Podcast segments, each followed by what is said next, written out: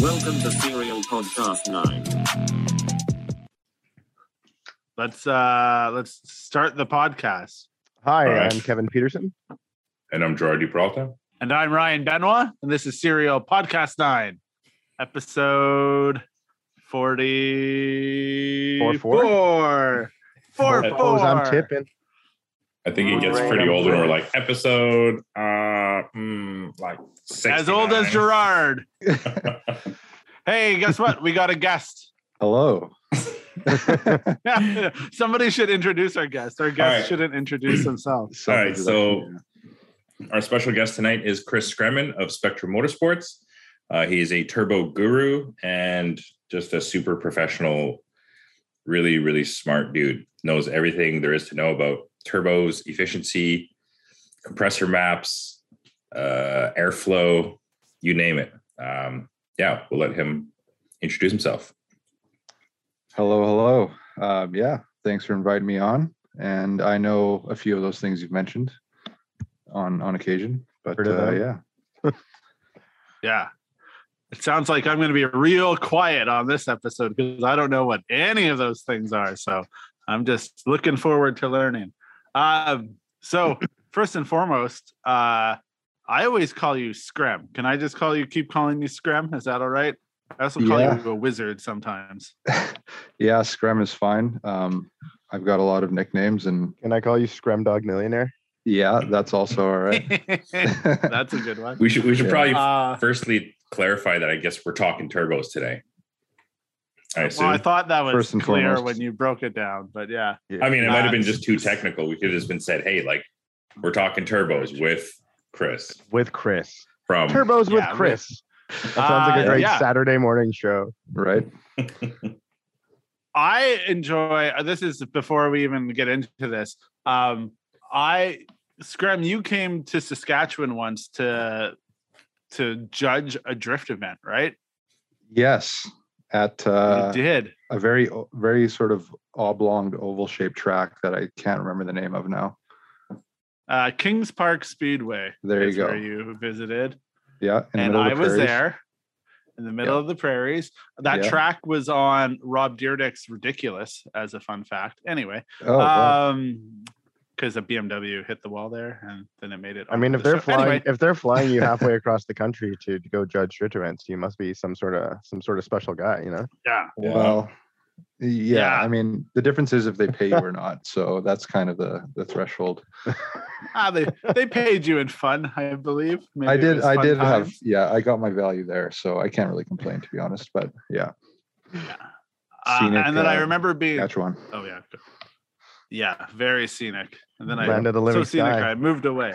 That is what the license plates say. yeah, Uh, and there I was like, oh, and I for some reason in my head I started calling you a wizard. I was like, he's a wizard.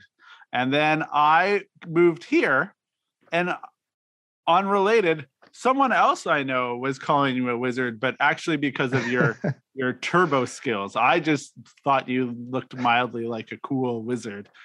You don't actually. I'm, I'm, But I'm then gonna work on they're it. like, yeah, no. ultimately. yeah, they were like, yeah, no, Scremin's a turbo wizard. And I was like, oh shit. I just thought that dude knew magic. Anyway, so I think it's very fitting that uh, you are on the podcast to talk about turbos.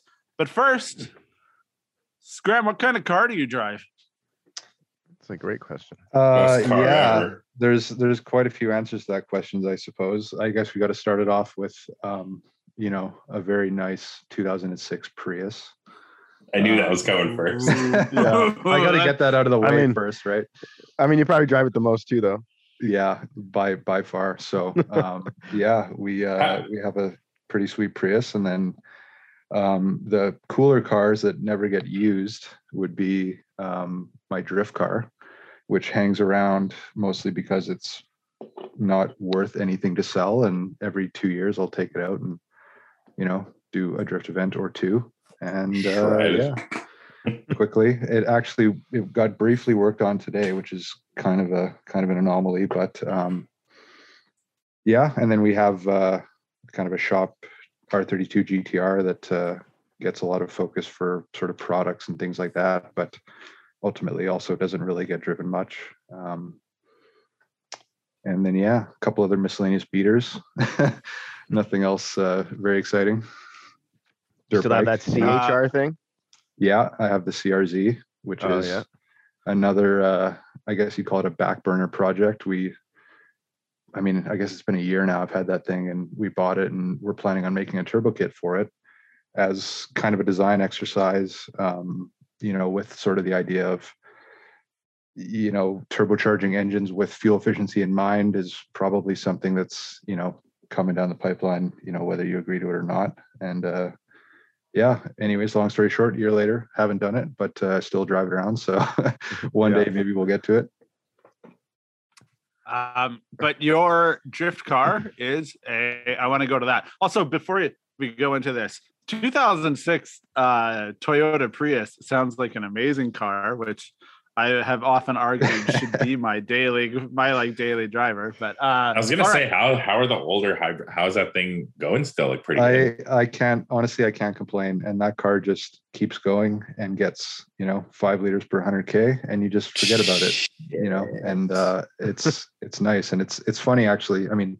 again i don't want to be talking about this fucking prius the whole episode but I, uh, I I mean, do. yeah, we do. So I, I actually like I, I had a that fucking M6 and I sold it and the next day we were driving down uh down the road by the shop and saw this thing in someone's front yard. It was like, hey, that'll be pretty good on gas going from literally 20 liters um per 100k of 94 to like, you know, I wouldn't five know what that's like. it was it was horrendous and uh it, it made it all the sweeter, I think, just because it was such a change in uh, in fuel economy. Yeah, As stupid as that sounds, but yeah. it's funny those things Um, go for like three, four hundred thousand kilometers or something because they're like they were the taxis of the time. yeah and uh ours has you know i don't even know fuck probably 290000 k That's amazing. yeah Like for the hybrid and all that shit to still work. Like Yeah. Toyotas really know what they're Toyota really knows what they're doing. yeah and that's i learned that lesson long ago where like you have to have at least one toyota minimum at all Yeah. times because it will just get you to work and whatever the hell else is going on you know blows up and you're just like well whatever i haven't done any maintenance on this but it's just gonna limp along for another 100000 k Eh, Like So, that yeah. Camry that's sitting outside our shop that's literally been passed around to every yeah known person. like but if you Yeah. you know charge it and take off whatever you're gonna get somewhere so um yeah, that's just it. It's like you. It feels like it's always there. It's always transportation if you needed it. You know. yeah for and that's it. I don't. I, I'd really love to know more about Toyota's sort of, you know, validation and development sort of procedures and methods because Right? whatever it is, you know, They know it. they're- they've got it figured out. Yeah. Yeah. I've watched a video on it once and it is quite impressive. But yeah, I Yeah. two things. I'm surprised Gerard didn't ask how fast the windows were on the Prius, like how fast they roll down. That's a big, big Gerard spec move. And That's a, uh, yeah. I second, don't know. Gerard did everything backwards. You don't daily a Toyota. Well, you kind of daily a Toyota, Me? but it's also your project. Yeah, like the Blit. I guess you kind of daily it, Yeah. And he's been but it's also like a project. Yeah. Yeah. it's a Project. Yeah, I guess. It's like could you, but then you have like Nissans. You have like I don't know. I, guess mean, recently I fine. switched to the Nissan. I, I've been driving the truck lately, and besides the fuel, I just like absolutely love it. Like uh, so much more. yeah. I mean, yeah. I swear it's like faster you're- than the Blit too. It's just like D done, pedal down, like fuck off. All right. So, Okay, Sherman, okay. how did how did you end up on the podcast with the the moniker of Wizard as the tur- as the Turbo Guru? Ugh, How, how did you get to where you are today? That's a very very long story. Um, I'm sure I could come up with cliff notes though. Um, yeah, you can I I skip, s- skip the part where you're born. Yeah, exactly. um, yeah, I uh, I guess I got into the turbocharger industry from a Craigslist ad. Um, pretty exciting, you know. Like 14 years ago, I was like looking for a job after you know getting out of BCIT, and it was like turbo manufacturer. Wow, uh, I'm in, and uh, immediately applied and kind of stopped looking for anything else and kind of started off, uh, you know, on the manufacturing side of things. Um, spent a, f- a few years doing that. Um, you know, basically machining and working on different uh, turbo components, things like that. I then uh, briefly kind of went off on a, a tangent and started another quasi business. Um, you know, doing some sort of drift car related crap, and then uh, yeah, changed minds about that. Went back to turbochargers, and then yeah, I was pretty lucky to um, you know fill a lot of different roles in a much larger turbo company. And uh, um, ultimately uh, yeah then started my own little business that's kind of been growing for the last i don't know five or six years.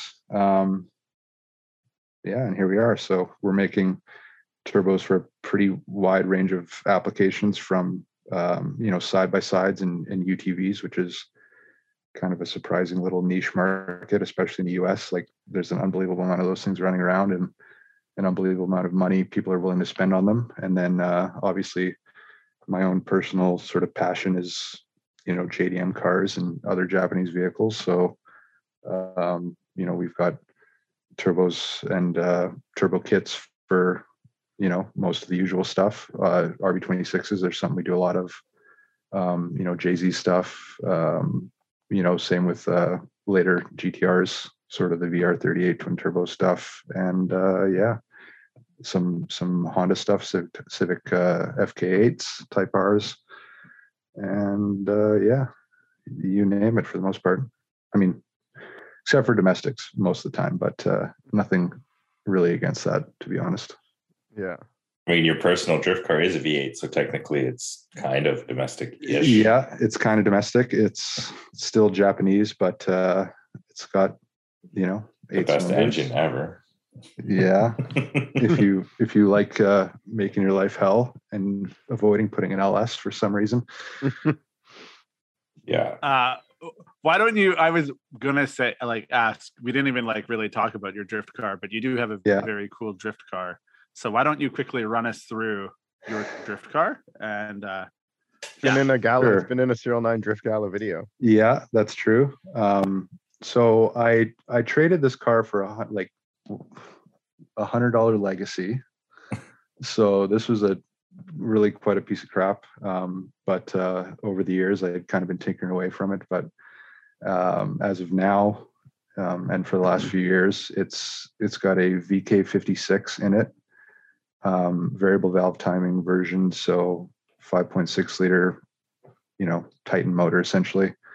Um, and it's it's been mildly built with like rods and pistons and valve springs, kind of sort of the basic stuff like that, which with these motors ends up being a huge undertaking because you can't really just buy parts, you know, it's kind of a pain in the ass. Um, but uh, anyways, it's turbocharged as well, just because you kind of have to um, and uh, we're using a IHI RX8. It's called, which is um, kind of an unusual turbo from Champ Car from like the mid 2000s, and um, it's mounted behind the seat, which is also kind of unusual, just because the the motor's so wide.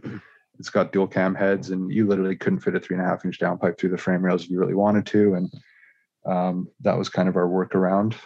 And uh, yeah, besides that, it's got Sorry, let's just say it is an S13 first. Oh yeah, I should probably yeah. you, you try to you try to bury that a little bit, but you know, people figure it out pretty quick. It is a uh, dirty old S13. Yeah, 1989. You've had it. what are the breaks? You've had of? it for a long time, though, right? Like, or yeah, this would have been. um I swear I drove into that car like seven years ago. Yeah, actually, you did. that's that's true. Um, it might have been more than seven years ago, but maybe you're. Yeah, at this rate, it was probably like 15 years ago. yeah. yeah, honestly, I think it was like 2008 or 9. Yeah, exactly. Yeah, no, for sure. So that was back then it was SR and uh uh that was was that the time that someone spun and everyone else yeah. kind of piled up. Yeah. yeah. Trent spun. Yeah, there you go. uh, and uh yeah, so it's got a bunch of other kind of it's got a few other parts from that champ car. My my friend uh kind of deals with takeoffs and ended up buying this container full of this random champ car crap, and including like 60 of these turbos. And uh, yeah, so it has the eight piston Brembos from this same generation of champ car, and um, you know some other crap that is kind of like putting lipstick on a pig, I suppose. But um, it's kind of cool if you if you care to look, but most people uh, don't. And uh, yeah, it's just an S13, but it's it's kind of a I don't know. It's an interesting car, not particularly well done or functional, and it's one of those things where you know we probably put most of it together six or seven years ago, so a lot of it now is not very impressive in terms of you know craftsmanship or fabrication. But uh, you know, you take it out and kind of have it parked in the pits or whatever. It's kind of funny to watch people walk up and kind of look at it and be like, "What the fuck is going on? Like, why does this stupid thing have a scoop in the quarter?" and kind of think it's probably fake and then look at it like okay i don't really understand what's going on and, and you kind of get some funny questions out of it but The, um, novelties about it i guess as far as what you get out of that car that's what we call uh, this. The string is fucking long broken on that one. Like Yeah. fully can't understand that car. yeah I don't I don't know though. Gerard was really amped to see it at the gala. He Yeah, was 'cause like, "Yo, sick. yeah, like I, if you can get Gerard amped on your car, you're doing something like pretty pretty good. i guess Um, so I will, yeah, I will say that. Uh, yes, I primarily know Screm as a drifter. Like that is Mhm. my my like knowledge base of you. And turbos didn't come until much after. So, Yeah. so you ain't no slouch in the drift scene. You've been around the block. Uh, uh, like we mentioned earlier, you've been invited out to do judging for like Canadians, West like Western Canadian series stuff. Um, you used to travel a bit. You've been down south, right? Down to California, yeah shiz. it's Yeah. uh it's it's funny I, I feel like i go to a drift event nowadays and you know there's a bunch of new people i have no idea who anyone is and um but yeah people like yourself i guess and other people who were around a while ago still remember for what that's worth I remember. yeah back in I the mean, we're all pretty old school, day. honestly. yeah Like I think we all started. Well, I, I, I definitely was drifting around the same time as you guys. Well, I guess we were all pretty much drifting the same. And that was like 2007 to 2010 or something, basically. Yep. Those those were the. The glory those- days The glory the- days. I don't know if you want to call them the glory days, but yeah, those are. You That's when it that. everything was like new. You know what I mean? I feel like it I was a little bit after, after 2010. Uh, I don't know. For me, it was 2008, 9, 10. That was Yeah. my, Well, Scrum, you went to uh, All Star Bash with Hot Boys and Drift Union, didn't you? yeah that uh that would have been 2012 2013 Yeah. so that Uh, was I've pretty fun I've taken it upon myself just to be like the living history of Western Canadian drift. So I just like put everything that everybody's done, and I just try to remember all the things that happened. Um. Anyway, so there is a background there in motorsports, and you have a dope car, and we have a sense now of how you got into turbos, but why turbos? I guess like actually break that down for me, like because you said you saw it. eh. yeah I, guess it's one of those things i don't know i i get really infatuated with topics and and different things and then kind of get bored and move on in a lot of ways i think maybe even drifting counts as one of those things but um i, I found with turbochargers and turbocharging in internal combustion engines there's like almost no no bottom to uh you know what you can learn and uh, how you can be kind of stumped by um different aspects of it and uh, it helps keep it interesting for you know almost almost 14 years now so um yeah. It uh, it, it definitely keeps you keeps you going and every you know every so often people are coming out with new technology new ideas and the bar kind of gets perpetually pushed forward and um yeah you're never you're never really done with with products like that. There's always ways to improve. There's always things you can experiment with and and do better. And it uh makes it makes it rewarding in general i'd say. Not to mention uh like the business aspect of it is a whole new like dimension compared to just the turbos themselves. Like it's one thing to know a shit ton about turbos another thing to design manufacture machine customize turbos. It's another thing to sell turbos. It's another thing to market and you know like like basically have a product line that's that's like a whole new you know what i mean like dimension to that turbo passion Yeah, absolutely. I, I think um, the business side of thing is has been almost more challenging. Um, you know, the technical stuff is It always is. maybe maybe what I'm better at, and you know, as as you guys both know, you got to sort of figure it out Yeah. as a small business, and you know, really really uh, do whatever Who the you fuck can you calling to- small, bro? Well, Just kidding. dude. big, bigger than mine, I'm sure, but you know, just uh, starting out. I mean, you guys also started from, you know, a very small business and grew and grew and grew, and we're kind of you know, Still doing- doing small, the same yeah. thing. Yeah, We're still small. Yeah. trying our best.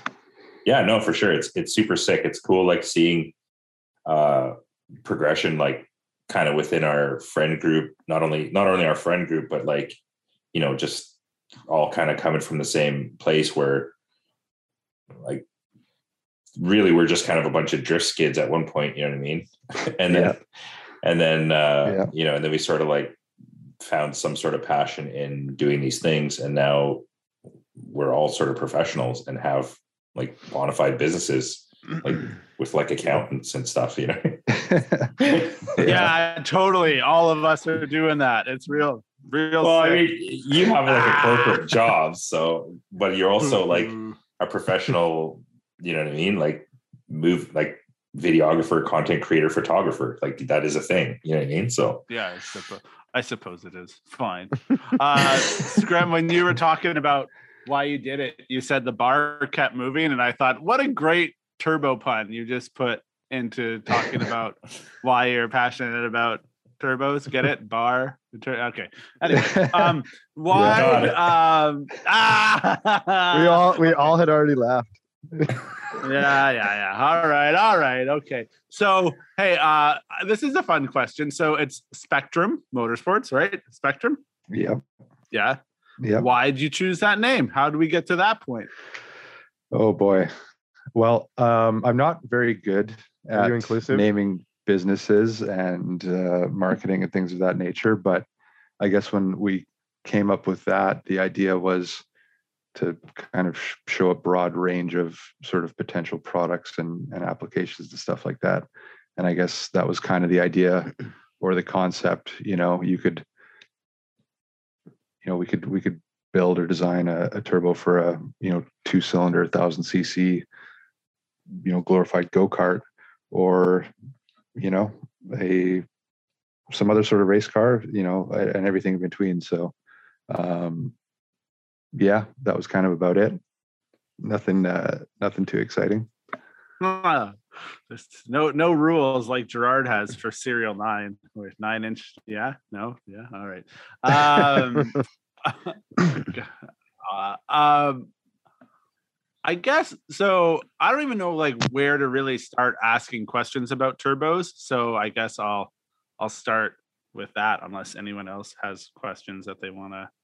Why don't you ask a question, plate. Ryan? When, why don't you start? I mean, he just said he doesn't Yeah. know what to ask well, no, I like I I mean, but it's even starting out. So well, someone's here, gonna listen here, to this I, pod. I, I was just I was just watching this interesting video where these dudes were putting a steering wheel in an Aristo, and they were talking about how he was going to possibly switch to a single turbo. So like, from the what would, it, what would an appropriate single turbo to put on a two JZ car that's manual be? You know, depends on your needs right yeah i mean it's it's one of those things where um the, it's i mean i think turbocharging in general is a lot of compromising i mean it's kind of just the nature of uh of doing it and the right thing for 300 horsepower or you know a bar of boost is is going to be completely incorrect if you're trying to do 800 horsepower and you know 35 or 40 psi so um yeah i think applications wise compressor and turbine matching is probably the biggest challenge and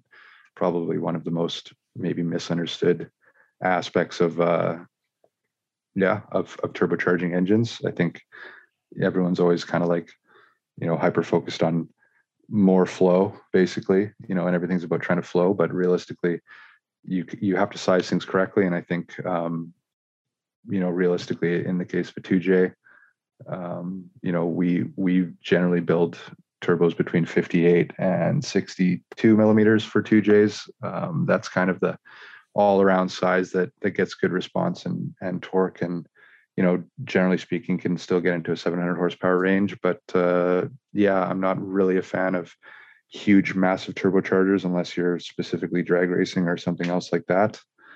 And um, you know, again, you could you could probably have three or four different builds, and the right turbo um, would be would be slightly different for for each one. And um, yeah, maybe that's one of the things that I've gone too deep in as far as um, customer service and things like that. We we quite often will, you know, go back and forth with with someone on on their build and and make little tweaks here and there, and um, you know, basically make something sort of custom tailored to to whatever the application happens to be and and whatever the power goal happens to be. Oof. Kevin and I both I w- run Spectrum turbos. Yeah, I have one. That's true. Having one that needs to go on. This guy right Oh here yeah, needs to film it. yeah. But yeah, my 2J also had my 2J had a, a Spectrum, and that, that one definitely made a bunch of power and and good response and torque. And then Kevin also runs a stock Type one on his 1J. Yeah. Yeah, and uh, that one's been been going for a, a few years, I guess now. Yeah, Um, still, still not water cooled, I guess. Still not water cooled. No. well, that's it's a good test, anyways. Um, yeah, I mean, yeah. I've had it. I've had it glowing, like fully glowing before. yeah. Um, my maybe not the, the right way to do it, but uh, good to hear that it's working. So don't get any ideas out there if you're, you know, running one of our turbos and decide that water cooling is a pain in the ass. It is useful, you know, it's there for a reason. yeah my my 2J made uh 600 horsepower and like 500 at least 550 torque and it's a it was a 62 mil billet but then we had done some funky stuff with like a like an efr front half and and like a ported like all sorts of i mean you you tell me what it was It was Yeah, yeah. So that was kind of um a one it off was- it was half yeah. So we basically kind of bastardized a, an S300 with an EFR. Um, so the compressor uh, assembly is is from an 8374 and um Mm-hmm. which is the turbo i wanted after but then i was like we already Yeah. had this s300 So what do what does the eighty three seventy four mean? What is it? What are those numbers? so every turbo manufacturer has a different way and a different they- means yeah. of of defining the size. So in the case of Borg Warner, um, basically 8374 means the compressor exducer is 83 millimeter diameter, and the turbine inducer is uh, is 74 mil. So um, I think their their approach is to you know measure and specify the you know external diameters of both sides. In why the external and not the internal like why would they call it a 62 Well- 84 or something so I think I think Borg Warner and you know the the Borg Warner and the Garrett's of the world are, are a little more OEM based in their like overall approach. Mhm. Um, and I think that parameter, as far as you know, the external or exducer diameter is is important when you're looking at shaft speed and tip speed characteristics. So if you're looking at it quickly, you can kind of you know gauge it based on that. Um, you know, other companies like you know Precision, for instance, that would do something. You know, that same turbo would be essentially a 62 66 um, basically with their nomenclature using the inducer of the compressor and the exducer of the turbine which basically is going between looking at the you know parameter most related to yeah um, flow yeah relative speeds versus the actual sort of flow capability of each um, in, in the case of precision. What i was going to say is maybe we should just rewind all that shit and, and start out with like what's the what are the basic like what you know what i mean? Like not everybody knows what an exducer is or an inducer compressor turbine like there's a lot of there's a lot of shit and to know about turbos. And maybe let's just start with like a real quick sort of basic how it works and what are the parts called and all that stuff. Okay um, yeah we can do that. Why doesn't Ryan try to explain it and we can see? yeah, we'll- let's we'll let's do that that'll be Yeah. that'll be better No, Yeah. let's not. Yeah, no, so- let's So not the, do the that. exhaust gas is coming out of the motor. yeah Now what happens? yeah pretty much. God damn. um, Yeah. yeah i would i would always sort of instinctively start on the compressor side because that's kind of where your airflow is is entering the whole system So the compressor is the hot side, the turbo, so like the, the. compressor is the cold side Cold so side. oh right, basically uh technically in most cases it's a centrifugal compressor so you really kind of end up splitting the two or i guess three main portions of a turbo if you're if you're looking at it scientifically so you have a compressor which uh, you know ingests the air through the inlet. Um, the inducer is this smaller diameter of the two of the compressor wheel, basically where the entirety of your you know uh, airflow is is passing through as it enters the compressor. Um, you know, it's spinning at very high speeds, and air is accelerated and discharged from the lower and larger diameter, which is known as an exducer. Um, at which point it has you know high velocity and uh, comes through an annular ring known as a diffuser, where it is sort of converted from uh, velocity into static pressure, and then all that pressurized air is collected by the housing, um, specifically the volute, as it's called, um, which is the part of the turbo that's defined by A over R, which most people would have heard of or would have heard of. Um, and uh, yeah, from that point, it gets just discharged into your intercooler through the engine. You know, whatever happens in there, we're not too concerned of. And then it comes out uh, into the turbine. Um, the turbine is basically coupled to the compressor through a bearing system and a uh, you know CHRA, and basically the um, pressure and energy uh, discharge from the engine is now driving your compressor, which is ingesting more air, pressurizing it, feeding it back through the engine into the turbine, and uh, whatever's ex- you know excessive and unnecessary for um, you know providing whatever shaft power is necessary gets wastegated. So, in the case of a spark ignition, you know internal combustion engine, uh, the wastegating is very important and another thing that's kind of often overlooked in terms of you know matching and sizing and, and things like that. Did you All right, now understand that? explain it to me like I'm five. Yeah, now explain it to me like I'm me.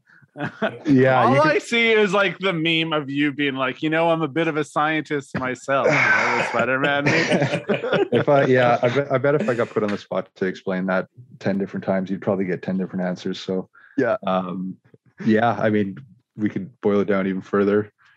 Uh, Well, a lot further. yeah, a lot further. Air go Um, in front side, air come out backside faster.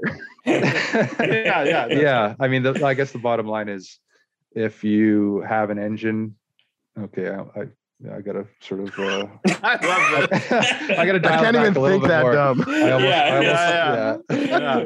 Don't say any big words, Chris. Okay, I'm, I'm, Yeah. I'm basically censoring myself as I go, but yeah, an engine will will make a certain amount of power when you are only feeding it with the pressure of the atmosphere and uh, if you want to make more power you cram higher density air into it and away it goes and the turbocharger facilitates that. Okay, so why is a turbo better than a supercharger, bro? oh yeah that's a good one. Um, i mean superchargers have their place. I think they technically predated turbochargers in aviation but uh, you know fundamentally a supercharger is driven off the engine and the engine you know will basically lose whatever power it takes to drive the, the drive the supercharger. So um, it's actually kind of surprising you know if you have a, a compressor for you know a typical high performance application it can take 30 40 50 60 kilowatts to drive it so What the hell's a kilowatt? a kilowatt is a measure of power so like like like like horsepower basically Oh, Um, but how many kilo? How many horsepower is in fifty kilowatts? good question that's probably and again this is off the top of my head it's probably 70 horse or something like that So seventy horse to drive a supercharger that gives your engine how many horse? De- depends on right. Uh, yeah, you, you could probably have, you know, again, theoretical uh, made up numbers. You could easily have 700 horsepower. you know, Yeah. if you don't have 700 horsepower in this case, you're getting ripped off. But Then yeah, you're, Um, you're screwed. yeah, game over. But yeah, anyways, the, the point being, if you are using a turbine to drive your compressor instead of your crankshaft in the case of supercharger, you're you're basically recovering waste energy. Yeah, the exhaust. The Otherwise- exhaust coming out of your engine drives the the turbo, which makes power. right exactly and and that's kind of you know waste is sort of the um you know final frontier of internal combustion engines realistically um in the case of high performance you're trying to just use as much of it um you know as far as exhaust energy to drive a compressor and make more boost and more power Mhm. or in the case I of mean, it's fuel- literally fuel- just a giant wasted heat machine. Yeah. exactly and and you know like you said your turbo glows red sometimes and all that heat is is Waste. basically energy that's been turned from your fuel into into heat that's not propelling you forward. So making use of that with a turbine and, and a turbo is beneficial. And you know, generally speaking, if you had the same amount of boost at the same compressor efficiency between the two, you know, the parasitic loss of, of supercharger will subtract whatever that power is from uh, from your ultimate engine output. Mhm. So we're recycling. It sounds like we're recycling. it's better for the environment. It It is is. better for the environment for sure. Yeah. Yeah, there. Yeah, when you take your 2200 cc injectors and um, you know Run them at Your- 80 your spray full- as much Your 85 four, as you four can into fuel pumps. Yeah. Yeah, exactly. It's good. Um, so so response wise, uh, can a turbo like like why do people like superchargers over turbochargers, and why do people like turbochargers over superchargers? Because everyone says that turbos have turbo lag, don't they? Yes, and and they do. Fundamentally, if you had a situation where there's not enough enthalpy in the exhaust flow to drive a turbine to whatever your target boost is, it's it's not going to make boost. So, in the case of a supercharger, especially if it's a roots type or something like that, you know, Roots type is the, the screw, yeah, s- the screw type compressor. you might yeah, not the centrifugal uh, type. Okay, yeah. So you're you're going to be able to basically, you know, in that case, you probably have an upstream throttle. As soon as you open it, you're pretty much onto torque immediately. So there's definitely cases, you know, and drifting might be one of them where if you want instantaneous torque, you know, superchargers definitely have their place. Um, in the case of centrifugal superchargers, you you don't really get the bottom end that you do with the roots type. So there's kind of a trade-off there, but there's situations where, you know, now the higher you rev it and the faster your supercharger is spinning, the more boost you're going to make. So the torque band can be, um, you know, maybe a little more manageable in some situations. And uh, there's definitely simplicity in terms of install. You know, a lot of them don't have to be tied into the engine's oil system and things like that. And you know, if you had a BRZ or something, you could probably slap a supercharger on pretty quick, and the turbo install might be a little more complicated. Um, but ultimately, you get a lot more adaptability Mm. and uh, really a, a lot. You know, you get frankly more knobs to turn with with turbocharging, which which makes it a little more exciting if you're not only focused on sort of keep it simple type. It uh, feels like type there's probably like two dozen different superchargers. Like, and that's that's like probably an optimistically high number. And it yeah. probably feels like there's like 2,400 different turbos, like easily. You know what I mean? And like, Yep. so no, like, I, yeah. I'd agree. Yeah. Yeah. So a a centrifugal supercharger is basically a, an engine driven turbocharger, like it like a gear, like it's Yeah. driven off the crankshaft. And that's like a fairly new, newer thing because the roots type blowers, like what you see all those big V8s with that giant chunky thing on top. Um, but ultimately, like a lot of the V8 guys are even going to turbos now just simply because they, they've really discovered it and they're like, oh yeah, like turbos are just like way sicker and way more like they're way more uh dynamic, let's say, right? Like you can yeah, a- absolutely. And I think that you know, You don't that sweet, that sweet wine though, bro. Yeah, that's true. And realistically, in, in the case of a centrifugal supercharger, the compressor, obviously the design is completely different for a few different reasons, but it's the same idea. It's just you either have a turbine driving it or the engine itself with a belt is is driving it. Um, Mhm. But you know, some of the results are similar. Yeah. But uh, with a turbo, obviously, you specialize in making the turbo response and the the the engine driving characteristics, like obviously like good or whatever you want to call it. Like it has a, a broad torque band. Yep. Like, yeah. Like what? Name some things that you would want, like in in an ideal setup in Chris's world. What what would a Spectrum Motorsports turbocharger get? You know, the guy who wants to say he wants to buy one of your 1J bolt on turbos or the new kit that you're working on is basically a, an Artec manifold with a, uh, what's the frame? The one that you just posted on Instagram? Um, well, we, yeah, so we're basically trying to make some more complete kits for for VVTI one JZs and, and Mhm. other JZ applications. So, um, you know, we're using a, a manifold uh, from a company called Artec out of Australia. Um, and actually, I, I've I've known the owner Ben for quite some time, actually, because of the uh, previously mentioned IHI RX8s. So he Oh, was wow. another another guy who sort of got a hold of one of these turbos, and it's it's just kind of really bizarre as as far as turbos are concerned. And he somehow found my contact because I don't know, there's just not that many getting around. And uh, I built one or two of them a few years ago. And anyways, long story short, uh, he's made some very nice manifolds. Um, we kind of didn't really get too far into manifolds and kits for JZs specifically because they're kind of challenging, you know, compared to RBs, for instance, you know, an RB26 kit, it'll fit R32, 33, 34. They're all the same. You know, there's not as many swaps and things like that. Whereas a JZ, you know, if It's in like 800 different yeah, cars. you guys know better than me, but there's probably 10 or 12 different applications with a 2J.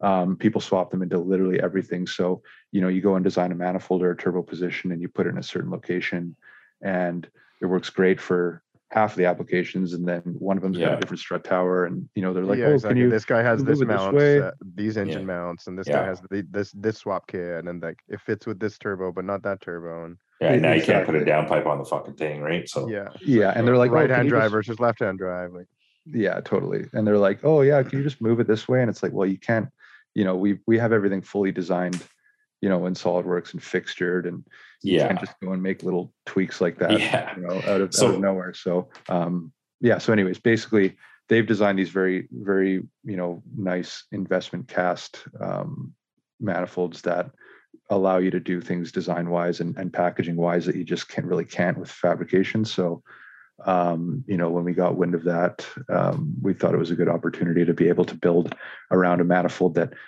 is more compact, fits all engine mounts, you know, fits all different strut towers and whatever else, and um, you know, lets us sort of focus on the turbo side of things because ultimately that is our specialty. But we kind of got, um, you know, sidetracked with fabrication quite a, quite a number of years ago.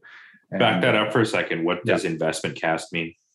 So um, it's a it's- cast manifold. Yeah, right? so it's it's a it's a a kind of casting method. So it's also known as lost wax, and Mhm. um, basically, I mean, it's a pretty involved procedure, and it's not necessarily my sort of specialty, but they have, you know, um, basically ways to to cast very complicated shapes that uh, are are challenging to do with. Yeah, previously um, wouldn't be shapes. wouldn't be possible to do because Yeah, everyone the thinks cast typical manifold. casting. Yeah, people think cast manifolds and they think like a log or like a stock one or this and that. But yeah, these are these are beautiful. Like, what are they made of? Inconel or Uh, they're three four seven, so um, you know one of the highest grades of stainless. That's you know really well suited for for exhaust gas Yeah. temperatures. So um, Yeah. yeah, so they Yeah. have yeah, so they're stainless and they're cast.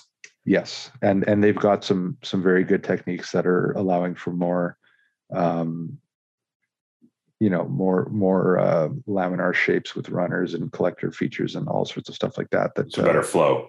yeah basically you know like you said there's cast manifolds from from the past are historically pretty crude. Hmm um, but these are are definitely you know designed a lot a lot better than than typical. And you know realistically um, the the opportunity to do that without the limitations of fabrication lets you do more exciting things that uh, are oftentimes either cost prohibitive or, or almost impossible to do so you know wastegate flow characteristics you can you can optimize and um, you're not limited by the way you can cut a collector and Yeah, um, how you can weld it on. Yeah. Exactly, welding, welding stuff like that, and especially in the case of JZs, one of the things that I like the most about these are, um, you know, access to the bolts around the head flange because Mhm. for for whatever reason, all all the JZs kind of have unusual spacing between their runners, and there's always you know three different um, nuts or, or fasteners that you can barely get to, and you've got like wrenches that you've chopped down and, and Yeah. all that sort of Yeah. stuff. Everyone's got the special 14 Yeah. millimeter JZ exhaust manifold wrench. Yeah. Exactly. So they've got a little more room with that sort of stuff. So um, we've been fortunate to kind of get uh, a hold of prototypes and have been building the rest of the kit all around them. So um, yeah, there's there's going to be a lot of um, a lot of those getting around starting this year, um, and and I think a lot of the big big companies are going to be pushing them as well, and you'll probably see them on a lot of big builds. I think uh, someone on this podcast is getting an Artec manifold on his 2J. Oh yeah, Is I- it I- me? I That's think it's you, buddy. There you go. Hey! Yeah. Yeah.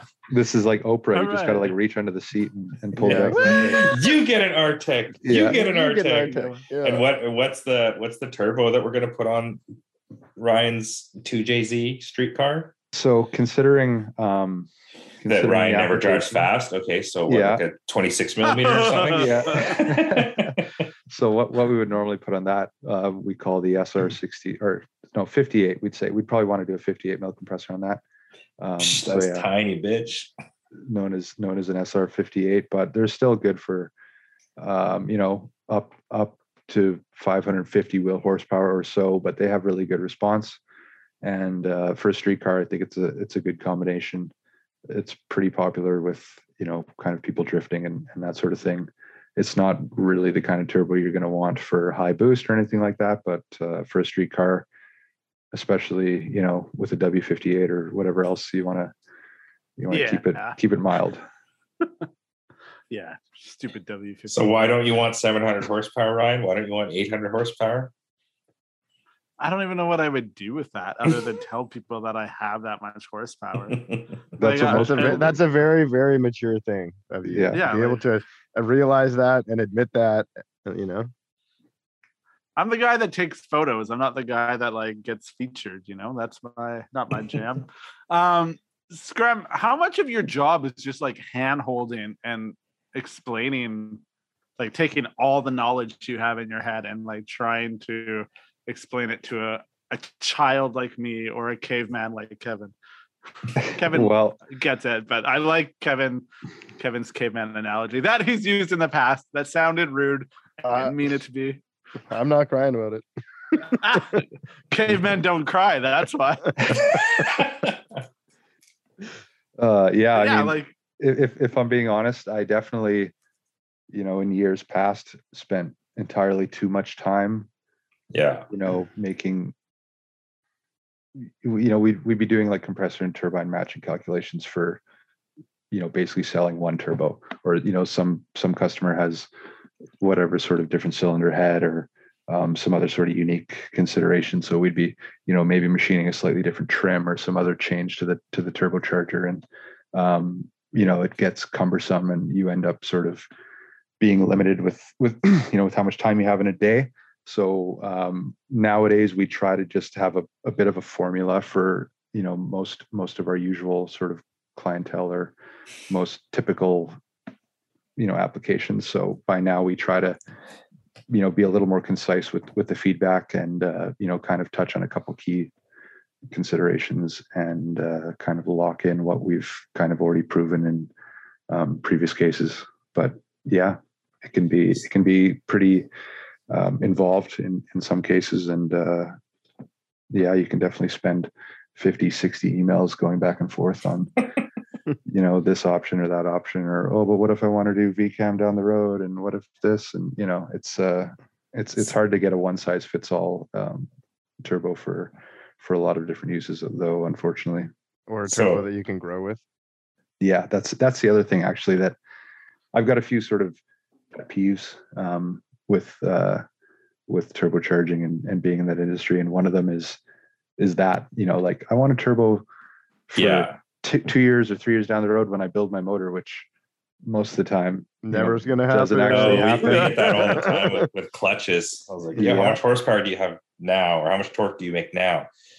Oh, I'm planning for 800. So I want the triple. It's like, well, like, when are you going to get the 800? Like, have you ever driven a triple plate clutch? Like, do you drive Yeah. this car on the street? Like, Yeah. Are you even know. at 600 now? Like, yeah. But now, now it's like, I was just going to say, like, your formula is like, yo, if he says bro, then just give him the bigger turbo. And, and if he's, if he talks like normal, you just get him like a side, like a properly sized turbo. You know what I mean? Like, yeah exactly and, and that's the thing if you if you do that you know you basically end up just living with you know some clutch that sucks for three Yeah, years yeah, or a turbo that that's excruciatingly laggy yeah. and, And then they're like, yo, even- it sucks.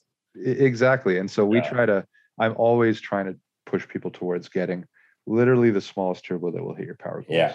Because overall, the entire experience is is better. You know, whether you're actually competing or doing motorsports or whether you're just, you know, ripping around in a street car, having that sort of response is way more enjoyable and I think way more valuable than being able to, you know, pie in the sky, build your motor and, you know, then have this perfect turbo for something that may or may not happen.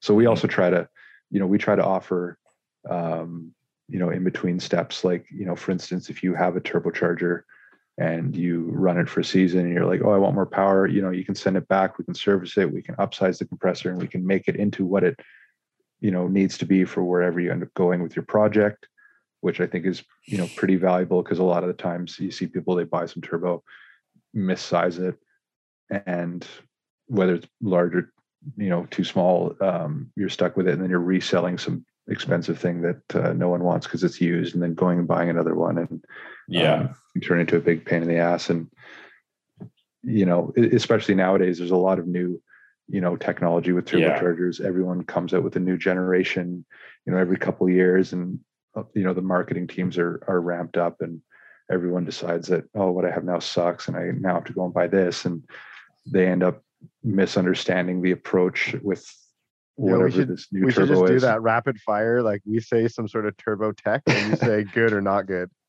yeah go, go for it yeah that'll be funny um yeah but um it, it's it's really important to get it sized right and it's easy to go up in size later um if you're modifying it you know you can basically just remachine uh, either end of the turbocharger and and fit a new rotor group or whatever else but as soon as you've gone too big getting you know getting You have to buy new smaller- components. yeah exactly it becomes more difficult so Mhm. um, my rule of thumb is the right turbo is the smallest one that will that will basically meet your power goals. Nice. that that is that's actually like super interesting because I feel like the culture side of cars usually you just have a dude that's like I just bought the biggest fucking turbo I could get and I put it on my car. And I feel like that's a bit of like Yeah. an older, older sort of thing. I think a lot of people Yeah. now are getting pretty savvy with like, I mean, a lot of the new turbos are, are very, very different than older turbos. So like response is, has kind of come into like the world as like being much more important than like ultimate power or whatever, right? So like every all like you said, the marketing teams and basically everyone's like talking about response and and linearity or you know what I mean? Like a Well, it's not power just like driven by like drag racing anymore. You know, yeah. yeah. where Yeah. like that would be like you go, you mm-hmm. get the biggest turbo, basically. You know. Hmm. Yeah, like Yeah. a T88 on a stock 2J. That's real, real nice. Perfect. Yeah. It's, it's I mean, once it's spooling, who cares? yeah, I mean, it fucking doesn't do anything for like 80% of the power band or the, Yeah. the RPM. that's you know was something that was very acceptable, you know, decades ago, and now it's like, yeah. out of the I mean, it's like a back then too, is like 2Js are just like a dick measuring contest, right? Like it's like, oh, I got a thousand horse. I got it, it doesn't fucking matter. You never drive that car anyways. So, like, you know what I mean? Like I could have 8 million horsepower yeah, on paper, but like, does your Yeah. car drive? Can you can you go down the street and, and shred the tires? Like, no, because like, you know, what I mean, you're going like 800 miles an hour before you even make boost. So, Yep. so, but yeah, Gerard is far less scientific than Scrim is, is what I've known. You're going 800 miles an hour to the moon. but yeah, my the turbo that's on my 2J is literally from 2008. Like it's one of the original, like when Borg Warner first came out with those, the S S300, SX, and all that other stuff. Like I, I was like probably one of the first people to have those. And then you know, it was twin scroll technology. It was like I don't know, kind of newish to like guys back then. And we had two wastegates and everything. And it, and I had a 1.5J that was like kind of higher comp. And I remember driving that car for the first time with that setup and thinking, holy shit, like this is what like a proper turbo is. Like that car just made torque everywhere. It was it was so responsive. And I just remember thinking, man, this is it feels like a big engine. Like it just feels like an, a big NA engine. Um, and then yeah, like turbocharger, even like technology and, and stuff has come like a very long way since then. Um, but yeah, Scremin just basically modified my turbo and I feel like it's still like pretty good today, even. So, but yeah, I mean, yeah, all this ball bearing stuff now and like the, the Garrett turbos have just really come up in the past, I don't know how long, but like all I see now is like G G30s and G I, I don't even know what the nomenclature is, but like just all these new Garrett turbos just seem to be like the cat's, you know, the bee's knees or the cat's ass or whatever. Yeah, and and they're they definitely, you know, they're very good. They're very expensive, but they are Yeah, very very, good. expensive. Um, I've definitely seen a lot of people, you know, mis misapplying the the the technology though, honestly, because Oh, really? realistically, you know, it's it's another sort of sizing exercise, I guess. But you know, the, frankly, you're not going to find another turbo with higher peak efficiency. But you know, if you size it incorrectly, or you have some weird compressor turbine mismatch going on, you might not even make use of that, you know, part of the map or or that sort of the Mhm. efficiency range, and you can be let down. And I definitely know of a few different people who kind of got the wrong feel for them right off the bat, and we're just kind of like, no, these are these are shitty, and it's it's not the case. It's just you can literally put put the wrong turbo in the wrong engine, and it can Mhm. be the greatest thing of all time. But uh, if it's not sized right, you're you know you're not going to enjoy it, and you're going to get the wrong idea. yeah. So Yeah. what kind of what kind of advice would you give to someone like Joe Schmo coming off the street being like, I'm gonna buy a, a turbo, I'm gonna upgrade my turbo for my car. This is very vague, so bear with me. But like Yeah. what what kind of things should someone out there be looking for if they're looking to upgrade so i think you've hit a very like key interesting point which is like build for your current kind of set up and power goals don't build for three years down the road but like aside from coming to scrum and straight up just being like point and shoot like what should somebody be looking for when they're when they're starting out on a project like that Well, um, it it will kind of depend on on sort of the goal, I suppose. And nowadays, there's a lot more sort of factory turbocharged vehicles that are getting upgraded, and I think that's definitely a a more straightforward step. You know, you're not having to get really far into the details of you know single turbo conversions or manifolds and downpipes and lines and kind of all the custom stuff. Um, but ultimately, you know, I think uh, as as I said before, kind of define what you're using the car for, what your power goal is. You know, if you have a baseline of the performance you're dealing with now, that's always helpful. Um, and then it really does take, you know, a bit of perspective from that aspect to to be able to even suggest anything. Um, you know, another really important thing is what fuel you're going to use, because of course, you know, us locally here, we know that pump gas is, especially ours, is terrible, and you could put the best turbo on you could find and spend thousands and thousands of dollars. But if you're running sort of crappy, uh, crappy pump gas, you're you're not going to be getting you know up over 20 psi anyways in most cases, so it's completely useless. And um, you know any other sort of supporting mods is also important to consider when you're trying to pick what turbo or what setup you're you know going to want and and what's Guys out the door already, man. You got to give an answer. Use your formula. Do you say Yeah. bro or not? yeah, bro, that's that's true. Another good I mean, one I, is honestly, I think though, like Oh. you already hit the nail on the head. It's just like you you have to like find out what they're going to use the vehicle for and what their actual goal yeah is. And it's the the problem is is that the customer's not realistic in that, you know. And and like I feel that like you're going to get your you know like same thing with ordering the clutch or ordering the suspension or like you know like you have to be realistic with where what level you're at and what level you're building the car to, not what you want to want it to be. Yeah, and it's difficult selling products like that too because if you, on the one hand, you know, you, you naturally, you know, obviously the customer is always right in a sense, and on the one hand, you want to go, all right, sure, you know, this is Yeah. sort of what you want, but you know, at the end of the day, you have to make sure that it's going to, you know, result in, in what they're expecting.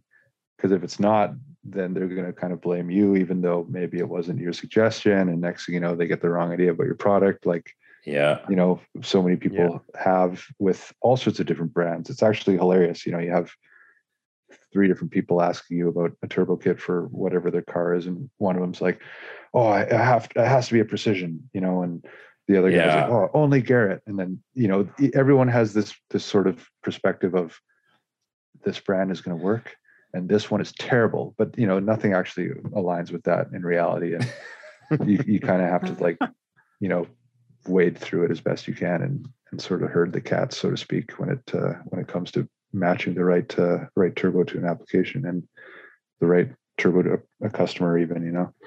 Are customers today, or I guess, uh, have you noticed any sort of change in customers' sort of realistic es- expectations or knowledge versus you know say two three years ago when everybody just maybe wanted the biggest or the best or the like do you notice it maybe customers today are a bit more realistic Um, you know, educated. I, I think that uh, there's there's been a lot of things from people watching too much YouTube that kind of muddy the water lately.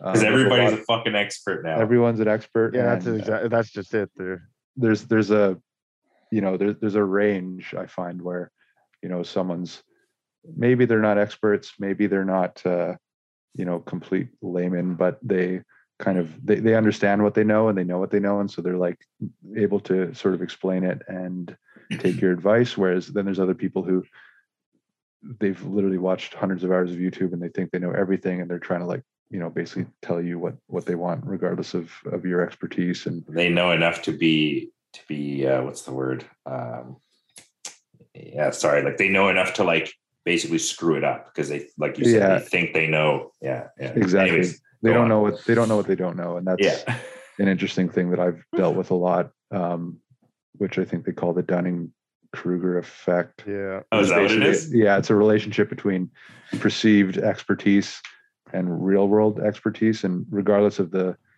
um, you know, the the topic at hand, you'll find that people will learn about a topic, think they know everything, really know nothing, and then the more you time, the more time you spend learning um, about a specific topic, you end up ultimately f- understanding how much there is still don't to know. anything. Yeah. Yeah, and, and so by the time you're like 10 years Yeah. into it, you're like, uh, I don't like speaking in certainties because, you know, the arrogance is worn off, so to speak. Um, Yeah. but yeah, that's it's, It's it's, it's really apparent with turbochargers because yeah um, it's very easy. You know, if you've, you know, I've had I've had to work with um, OEM engineers for a number of years, and there's things people will say that's factually completely inaccurate, and it'll it'll kind of just like raise a flag, and you're like, oh damn it, like not another one. Yeah so you're kind of like i can't really you know you can't go and just be like that's completely false and, and you're dumb. Um, Tell me about but you have to you know mitigate it as best you can. Tell, tell me about the different types of uh, center housing rotating assemblies and what their advantages are. And that's that's also known as a chra yes that is There you go. uh, yeah i've heard people say Ka- kachara. Which is which is a good one. Um, yo give me that ball bearing kachara? Yeah. Um yeah i mean that's I- i feel like every every topic i'm going to be kind of like wishy-washy on because um you know we actually exclusively build ball bearing turbochargers. Um there's a lot of benefits i think there's also a lot of marketing that gets mixed in with it a lot of people think the second it's ball bearing you're instantly going to gain all this amazing response and um, similar to inertia i think it's one of those things that people just put way too much weight into um, it's certainly important you know it's it's a It's not like Consideration, but you're not. I- E, Exactly. It, it, it is, but the biggest difference is um, the axial load handling capabilities. So, for instance, in a journal bearing turbocharger, like, you know, S300 is a good example. Um, you know, the, the radial loads are handled by journal bearings, and, and there's a big thrust bearing that, that handles thrust forces or axial loads. And when you have a high boost situation or a really big delta pressure between the compressor and turbine, you're basically going to be imparting an axial load into the whole rotor group.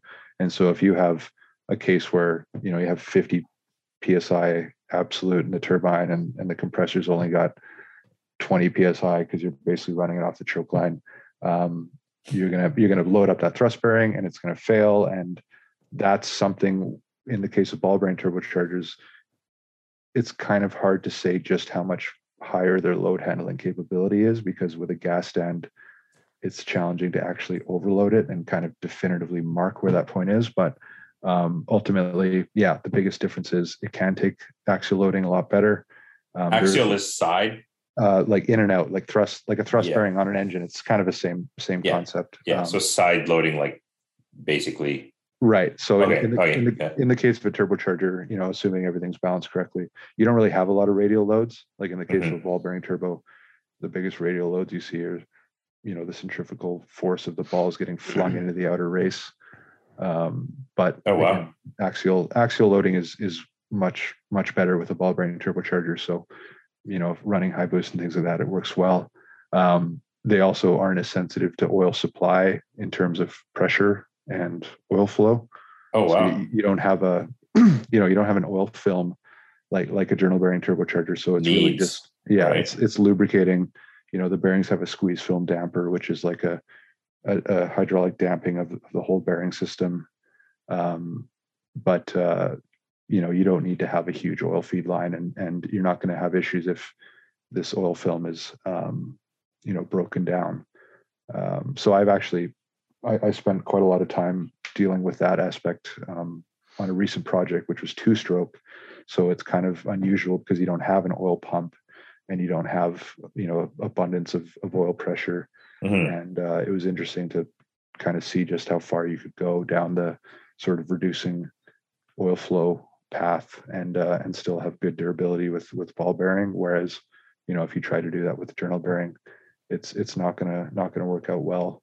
Um, and then um, opposite to that, in the case of you know journal bearing turbos, they are good in cases where you have oil particulate and you know maybe oil quality issues, like for instance a diesel application where you're going to have you know whatever sort of particulate maybe from the from the fuel that gets in the oil and you know other abrasive sort of things. Um, a lot of the time, you know, in a journal bearing turbo, you can have some scoring, but it doesn't necessarily bring it down. Whereas you know a ball bearing turbocharger, if you start getting any particulate into it, it's going to you know cause issues much faster so again it's another sort of application thing where the right bearing system kind of depends however um, in terms of frictional losses in response it's generally not as drastic as a lot of people seem to assume And what about uh cooling to these like oil versus water? They both require both. Yeah, that's that's another tough one. I don't think you'll find any OEM based turbo manufacturers who will turn down water cooling and it just Yeah. it, it works, especially in a ball bearing turbocharger because the amount of oil flow is so much reduced compared to journal bearing. You you do need something else to get rid of of that heat, you know, because on the one side of the turbo you're going to have, you know, as high as a thousand Celsius, and obviously you have, you know, that that coupling between the turbine and the bearing housing.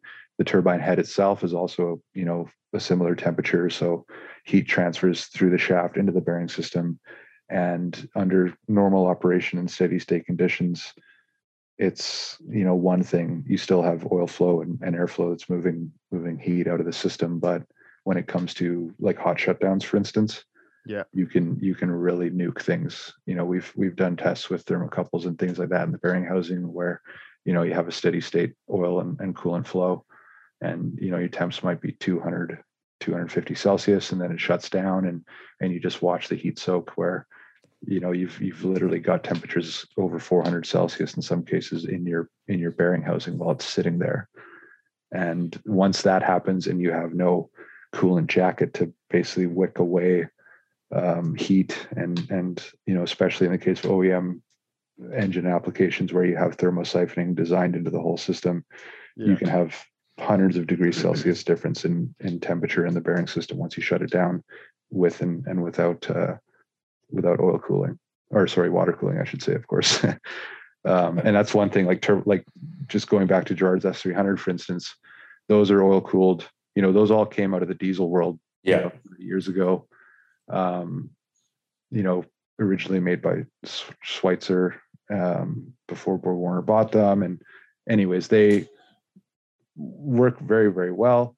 Um, they're very durable in, in gasoline applications but without water cooling you know it is kind of initially designed for diesel where you might have a 600 and 650 degrees celsius exhaust temp. So if you you know drift them um, and and kind of do a do a big run and just pull into the pits and shut it off you you notice it pretty quickly. Like we've definitely had turbos come apart and you know the turbine side journal bearing is literally black and and the shaft is discolored you Mhm. know all the way through it um, and those are things that uh, can be a problem without water cooling if you're you know kind of abusing it or, or shutting it down hot So, So- water cooling is just more durable, just for like the everyday kind of. That's why every auto manufacturer, because like obviously Joe Schmo driving a turbocharged car, isn't going to be like, oh, let me cool it down with my turbo timer. He just, you know, goes for a rip, Yeah. fucking to 7 Eleven, grabs a Slurpee, comes home, shuts it off, and watches a movie. Exactly. Yeah.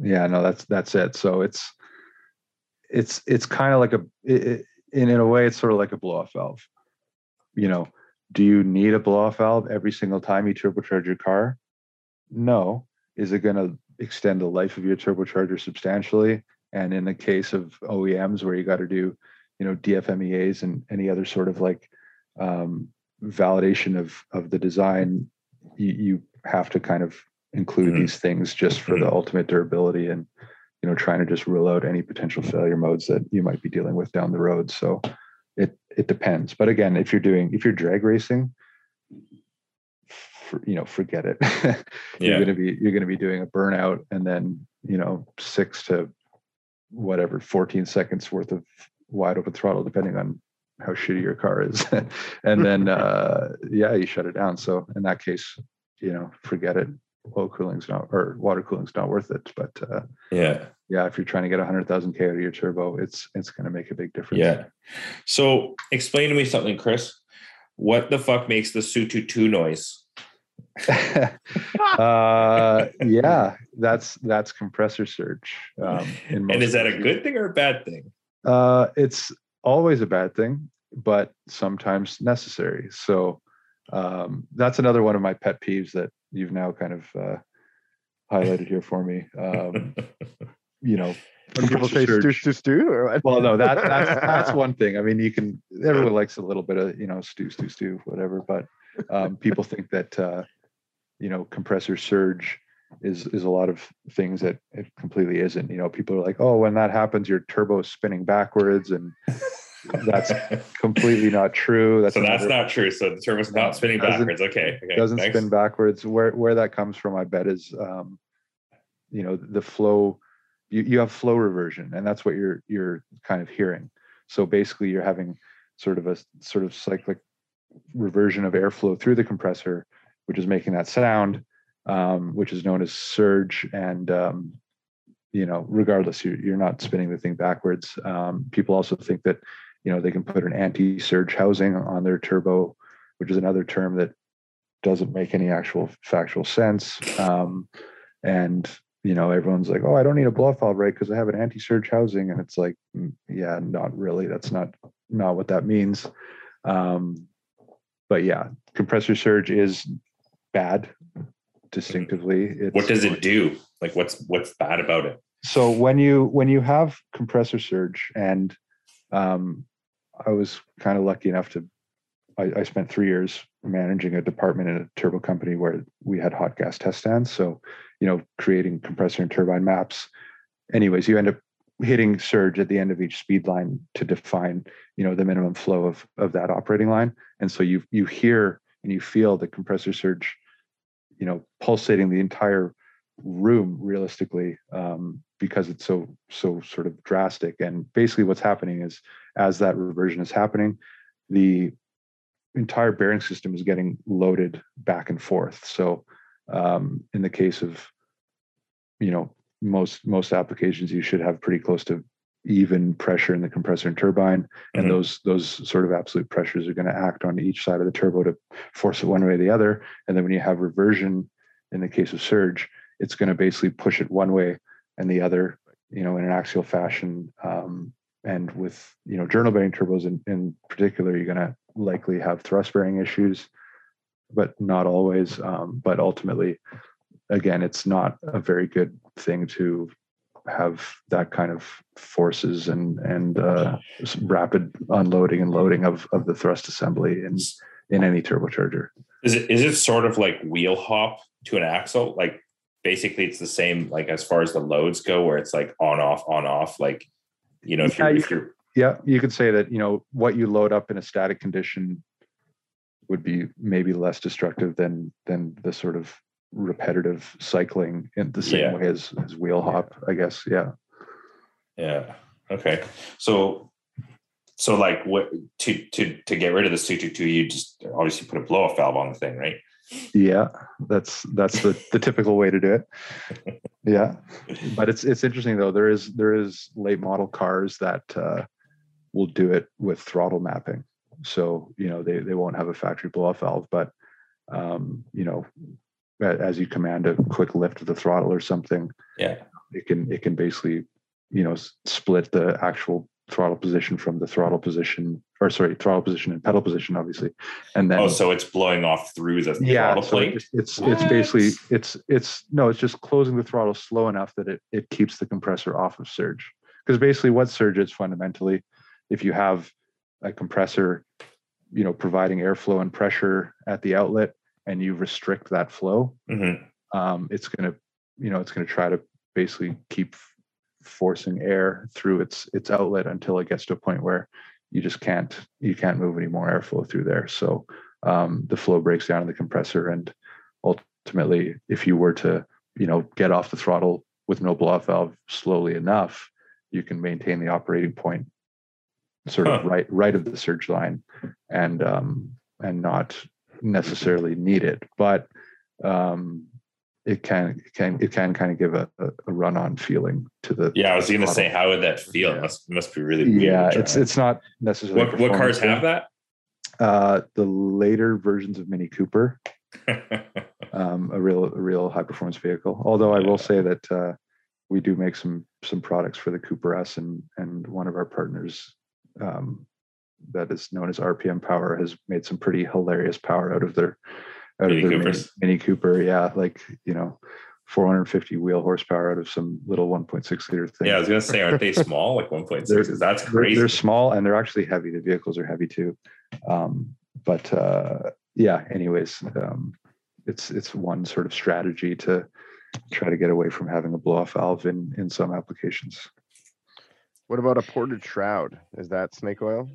No, that's that's the that's the correct terminology for a anti surge housing. So that's one Oh, of okay. my uh, one of my focuses, I suppose. Um, Is that kind of like the HKS uh, T51R mod type of thing? Is that yeah that's that's one way of doing it um so that is is another kind of funny topic because of course nowadays that's another very sort of frequent request nowadays um because as most people know you know hks had this turbo a very long time ago called the t51r and it was you know like extremely expensive and very cool looking and, and made a lot of power. It's basically you know like a, a rebranded gt42 with you know a little bit different trim and they had a two piece insert on the on the compressor and the way the ported shroud was designed it it you know because it was two piece they kind of had to have little supports that that give it a little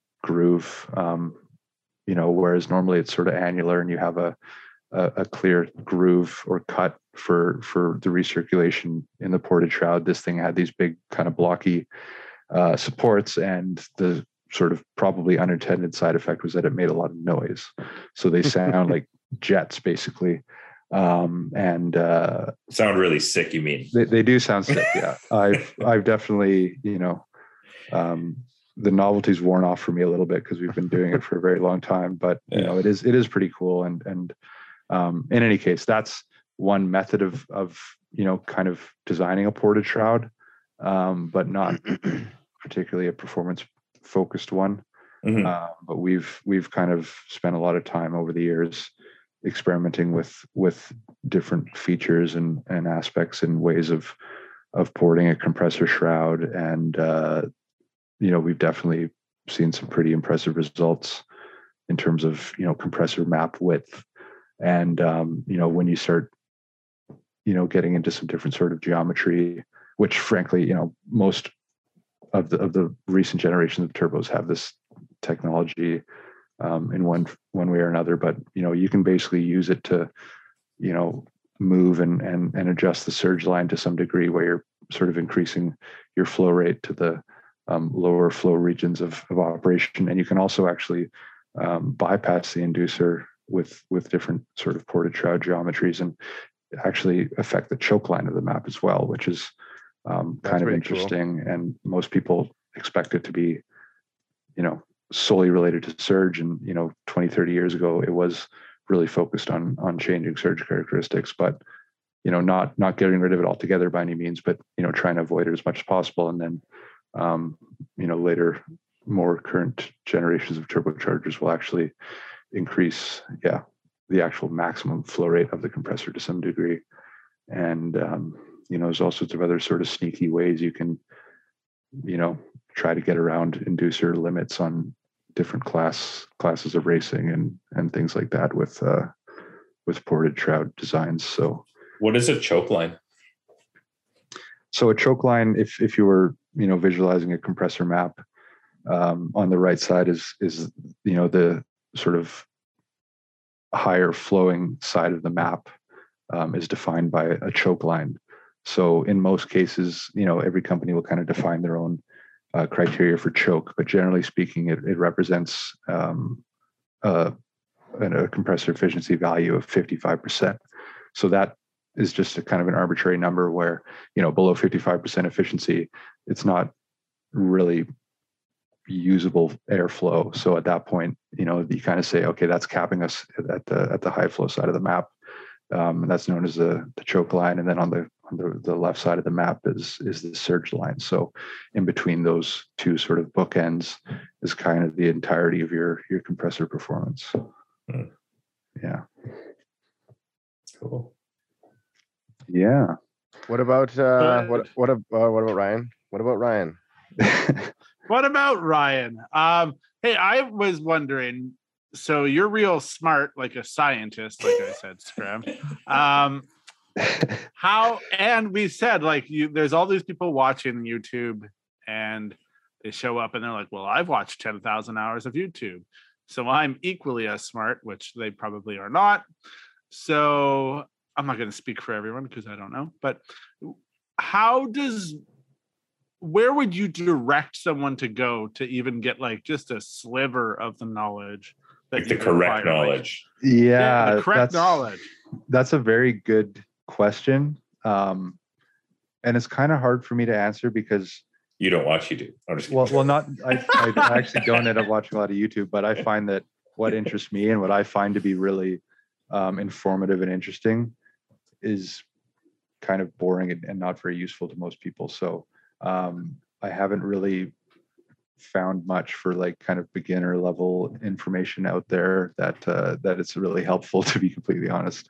Um, so there's- that means you should start a YouTube channel. runs. That's what it means. I, I guess, and there'd be like you know 15 or 20 people who are like, "Oh, this is really cool," and everyone else is going to be like, "Uh, boring, more stew, stew, stew," you know, and less talking. bro, bro, yeah, 800 yeah. horse, Say, bro. bro, yeah. Less Yeah. math, Say man. 30 psi, Why why you bro. give me so much math, man?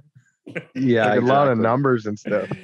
Yo, is the G30 better or uh, yo? uh, That's the new G30, right? Yeah, exactly. And I think even just on that on that topic, uh, as far as G30, I think a lot of the marketing now, especially in terms of Garrett, where they're they're rating it or, or or the actual name of the turbo is based on the horsepower rating. They're almost trying to like pander even further to you know people who don't Bros. really know what they're talking about because they're like, I don't want to hear these numbers. 8374. What the fuck is that? Yeah. Like, Yeah. Give me the max power number. That's what I want to know. I want it now. 900. Let's go. I'm going to build my order in three years. It's going to be perfect. Yeah. That's that's a hundred percent, man. Yeah. I mean, we, Hey, it's funny though. Hey, 'cause you guys just- told me people No, don't no, build no. cars like that anymore. And then then you know what happened? Be like, yo, I sold the car. Yeah, Yeah. exactly. yeah, that's Yeah. exactly what it is. or Uh, they're like, "Yo, I don't like this clutch. Can we get that other clutch again?" You're like, "Yeah, yeah, sure. Here's another flywheel for seven hundred dollars and another clutch for six hundred dollars." Like, sorry. But yeah. by the way, it needs a different release bearing. So yeah, like the same thing. Maybe you just get a dude. He's like, "Yo, this turbo's fucking garbage." You're like, "Well, actually, no. I told you not to buy that turbo, or I told you this turbo would be better suited for your needs currently. Uh, so Yeah. here's the bill for another two grand."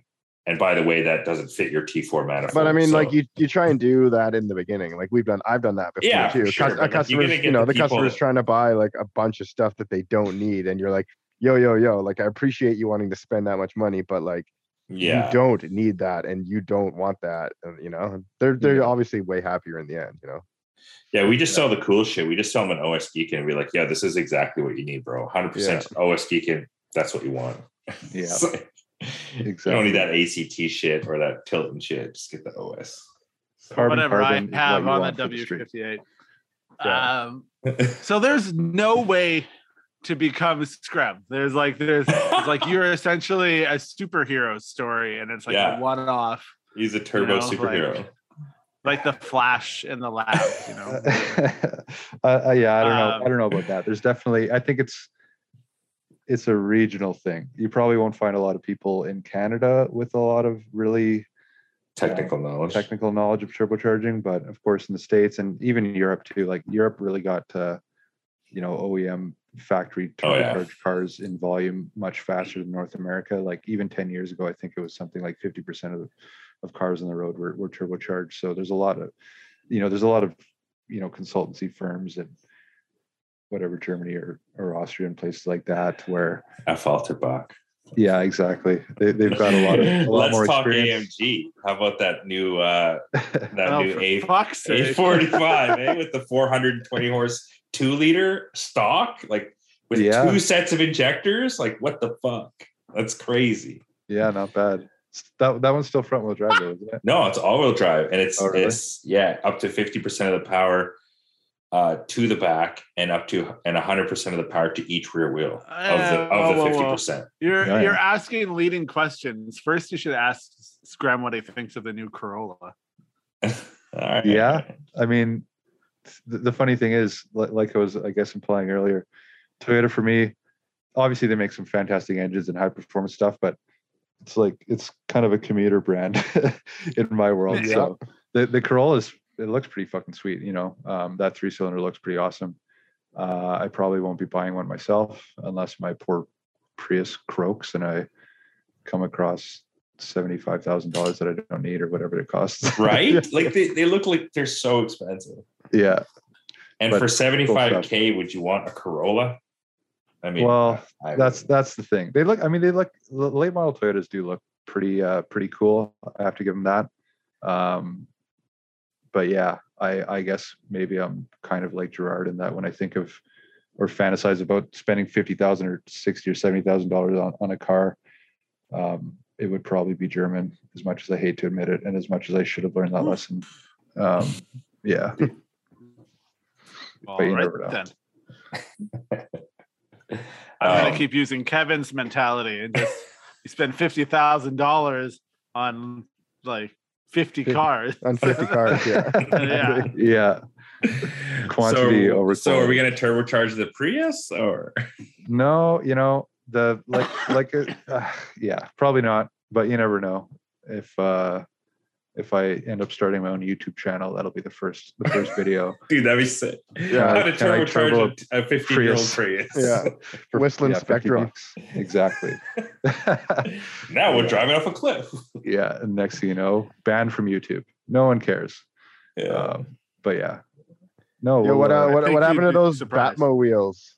Oh, the Batmobile. Yeah, what happened to that? the fuck that's is a, Batmobile? I thought that was supposed to be like the the newest best thing in turbo technology like five years ago, and now like now you What never hear hell's about it. a I, Batmobile. it's it's a really hilarious like swoopy inducer that a certain company came out with and i swear some guy was probably you know flying somewhere and looked in the looked in the engine of the plane was like oh that's got like a bit of a shape to it. Like i'm going to apply this amazing aerospace technology to my fucking diesel turbo. And uh yeah uh, Uh, I love your I don't know what happened or where what happened to it, but I don't I don't really see him around anymore. But my rule of thumb is if you have one random small company doing something completely, you know, supposedly revolutionary and completely unique with no reasonable patent, and all the other big companies with millions of dollars worth of budgets and all the CFD capabilities in the world are not doing that. Aren't stealing it and Yeah, you're probably the outlier, and you're Yeah. probably just you know a snake Probably a oil reason. salesman. Snake oil.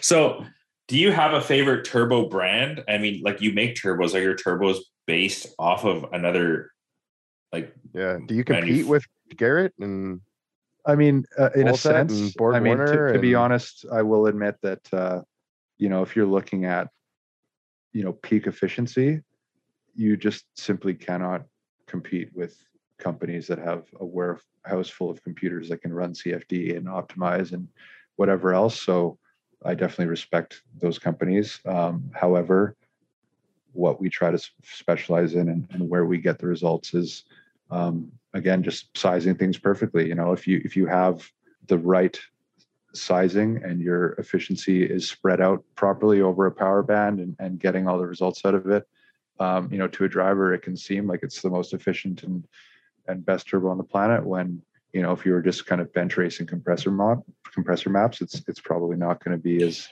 as clear cut um but yeah and to to your other question we do like most of our turbos are based around garrett architecture. We started out you know kind of modifying them and and trying different things with bearing systems and and and that sort of thing. And being a small company we didn't want to kind of go white sheet with every single thing right off the bat because obviously the cost from that is ex- excessive. And so we try to design around interchangeability of turbine housings and things like that. Um, but nowadays we've you know kind of differed quite a bit from from those uh, sort of existing generations and um, we're actually kind of getting into the point now we've got kind of new new bearing retention methods and um, you know completely unique bearing housings and, and compressor volutes and, and things like that that have been kind of designed from scratch and It's cool. and some of that fun stuff. Um, but you know, full disclosure, you know, blade aero optimization is a very challenging thing, and we uh, you know we focus on areas of turbocharging that you know gets better results and and areas that we can be um, you know a little a little more uh, focused on. And, and That's interesting because your your your company name is Spectrum Motorsport Solutions, which actually makes a lot of sense when you say it like how you what what you just said because Garrett sells turbos, you sell like a combination, like you or you you sell like a, a solution A essentially. solution. Yeah, you're- Yeah. You're, trying to like your your product is the the outcome of what this customer, you know what I mean? Like is Yeah. is, is is required. yeah You're selling was- him the the perfect combo. and and that is that is a goal and and you know nowadays i know it's maybe it's kind of cliche there's lots of every market or business has some sort of solution in their name so it's not exactly novel but um that was definitely kind of the concept originally You're an Um, artisanal turbo company, bro. yeah we've we've been, we've been called all Small sorts of batch, local, organic grown. boutique turbos. yeah Yeah. Boutique turbo Um, systems. yeah but uh anyways yeah and, and obviously well maybe not obviously but originally we were also trying to maintain some ambiguity to the business um lest we be uh approached with various non Right. aspects of things so um but anyways it's one of these things where i don't even necessarily love the name i got 50 million other things to worry about and uh it'll do but yeah that was at least the initial idea Mhm. That's a pretty chill name. yeah could Yeah. be worse Could be worse. Could call your brand like a bird in a sense of reason. Yeah. Nobody knows what you do. Hey, Dominic was, Dodo lov- Domi- Logic. Dominic was loving my shirt today. Oh, was he? Yeah. Good. I Oh, the that. dodo left. okay Fucking that, Gerard. that, that I was- didn't get that either. I didn't either. I'm sorry. That's really embarrassing now. a But, bird yeah, and a sense of reason or logic. I, I still kind of think of a dodo as more of like a, it's like a land animal. It's kind of a kangaroo with wings, you know. Yeah. Yeah. Maybe not. It's like a small I think they're all.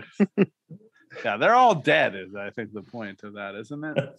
Yes, So they that's they that's had no true. logic, you guys. Kind of Uh, like I got the another I got another snake oil question. Woo! You ready? I'm ready. Oilless turbos. I was just gonna ask that. Oh man. uh, it's yeah. it's weird because it's not. I mean, called like, if- if you don't- it's if called you don't- oil less. Uh, all Yeah. all I will say is, uh, you know, most turbochargers mid frame, you know, they're going to be they're going to be spinning it up to 150,000 RPM very easily, and it's just not the right place for grease. And this is another one of these places or, or one of these ideas where if only one company Yeah. or, or a handful of companies is doing it, you know, no one likes the effort of water cooling and oil supply and all these other pains. It's like Tesla, bro. along. Nobody was doing electric cars until one company just came out and did it, man. Someone's got to be on the first always. bro. Yeah, You're A just you're just a boomer, disruptor, you man. You're like you're an early adapter, bro. yeah. So I, I, you know, I definitely, like I was saying before, I've, I've, I've had a lot of recent experience with extremely low oil flow rates, but I have to draw the line at grease nipple. That's all I'm going to say. So how? You know Like, the grease gun between these- laps and Yeah, exactly. greasing up the center cartridge. You only have to change it every like. It's supposed to be only every. I don't even know how many five thousand k or something. Like with an oil change, that's unbelievable. Like Yeah, I mean, there's definitely there's. It seems like the the applications and the kits that work best with those are kind of remote mount. And, yeah, I was gonna know, say. If if you have it that far away, you know, you might be, you know, down two or three hundred Celsius in terms of temperatures. So that's going to help. You know, air cooled. I I just I I don't you know fundamentally where is Yeah. this heat supposed to go? Like you have no Yeah. oil supply, you have no cooling. Whatever this airflow concept is, really can't equate to much more than a boost leak um, blowing through your bearing. I don't even know. I haven't seen it in person, but I, I um, was gonna say because like yeah, I was suspicious. I think is how I describe it. I was looking at them for like the basically, you know, G35, 350Z and stuff because they placed the Yeah. turbo beside the transmission, which is an interesting place for a turbo. Yes. Um, but yeah, like in that situation, it would be extremely difficult to get oil uh, to drain. And then, I mean, I guess you'd have to have like a little pump. a little sump and then a little pump and then but that would i guess be the way to do it just run that same sort of situation but yeah, and in that case, you know, oilless is definitely a plus. The packaging is great. I've mhm. definitely had numerous cases I can think of where someone's, you know, been like, "Oh, my turbo's leaking," and you know it needs to be rebuilt, and then they bring it to you and you pull it apart, and you're like, "This thing is fine." You know, something else is going on, and sure enough, they've got some ridiculous turbo placement. And actually, in, in the case of a 370Z, uh, specifically, you know, comes to mind where it was so poor. Like, there's no way it's ever going to drain out of here, and ultimately, you know, even even having a scavenge pump when you have it, you know, above the turbo and pulling through some crazy line is, is just not going to work. And you know, it's it's a pain in the ass. And like I said, my my own turbo is remote mounted um, to an extent, and you know, it has to have a scavenge pump and all that other kind of annoyance. what, what pump do you run what kind of pump do you run Uh, it's it's Mocal.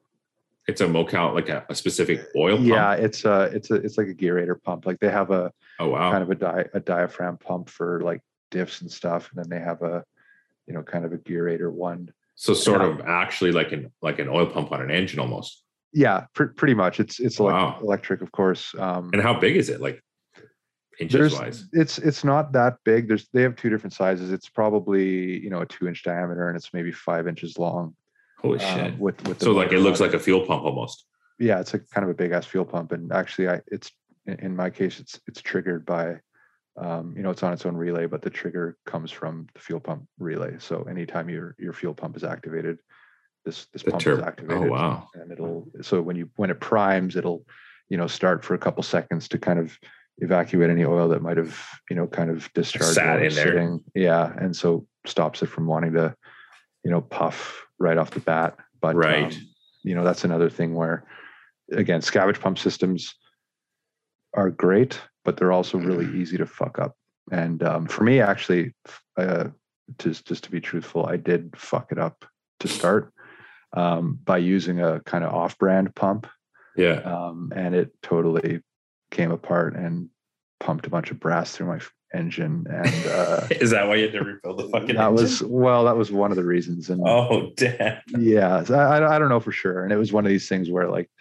my oil pan was leaking so i like pulled it off and you know the motor was when i got it it was like out of a 2009 um titan. VK56 and it had like 30000 k so it was all like it was a really good stock motor and i had it in for a season and the oil pan was leaking so i pull it off and i'm like oh I'll just have a look at a rod bearing you know kind of stupid call but uh you know then it's like oh this doesn't look very good it looks like it's kind of pumped some stuff through it and tried to figure out what was going on and sure enough i pulled the pump apart and it was kind of all come apart and, and damaged and uh yeah um sucks very easy to contaminate oil between With the turbo oil and the pumps. engine and all this other complexity. Um, because as, as stupid and complicated as my car is, I do understand that kind of keep its simple, stupid mentality. And, you know, in competition, it's important. And this is exactly why, because you add more systems and more Yeah. components and more things to go wrong. Um, and in this case, some, you know, I at the time, again, this was years ago, I was probably like, oh, I can save a hundred dollars by not buying Yeah. the Mo- Mocal one. And uh, yeah, A hundred turns into fucking three grand. yeah, Yeah, exactly. think- It was yeah. definitely and years of you know because it Yeah. was like find some custom made pistons and hmm. rods and then you put them in and bounce everything and the fucking thing hits the block and you're like oh crap take it all back apart clearance the block put it back together. Anyways yeah. I don't Ain't even know got time for that. no exactly so i i can't even remember the name of that original pump but if you're gonna use a scavenge pump take it from me don't skimp out or you can also be wasting all your time and money Yeah. would a filter would a, a filter have helped that? Like from the like what size lines do you run from the from the scavenge to the so because this one is ball bearing it's really doesn't take a lot of oil flow so i have like a, a stainless uh, dash 3 hard line feeding it okay. and then i have a, a dash 10 drain and it's kind of got some goofy setup where you know because it's remote mounted so i have it the oil drain is integrated into the roll cage like supplemental bracing so i have this i don't know what you of course it it is. it's probably like dash 12 into the scavenge pump and then it just has a dash 8 up up from that point for the That's still pretty big. discharge uh, size yeah So if you would have had a filter between there, would that have helped the motor, like out of the scavenge pump before the back to the motor?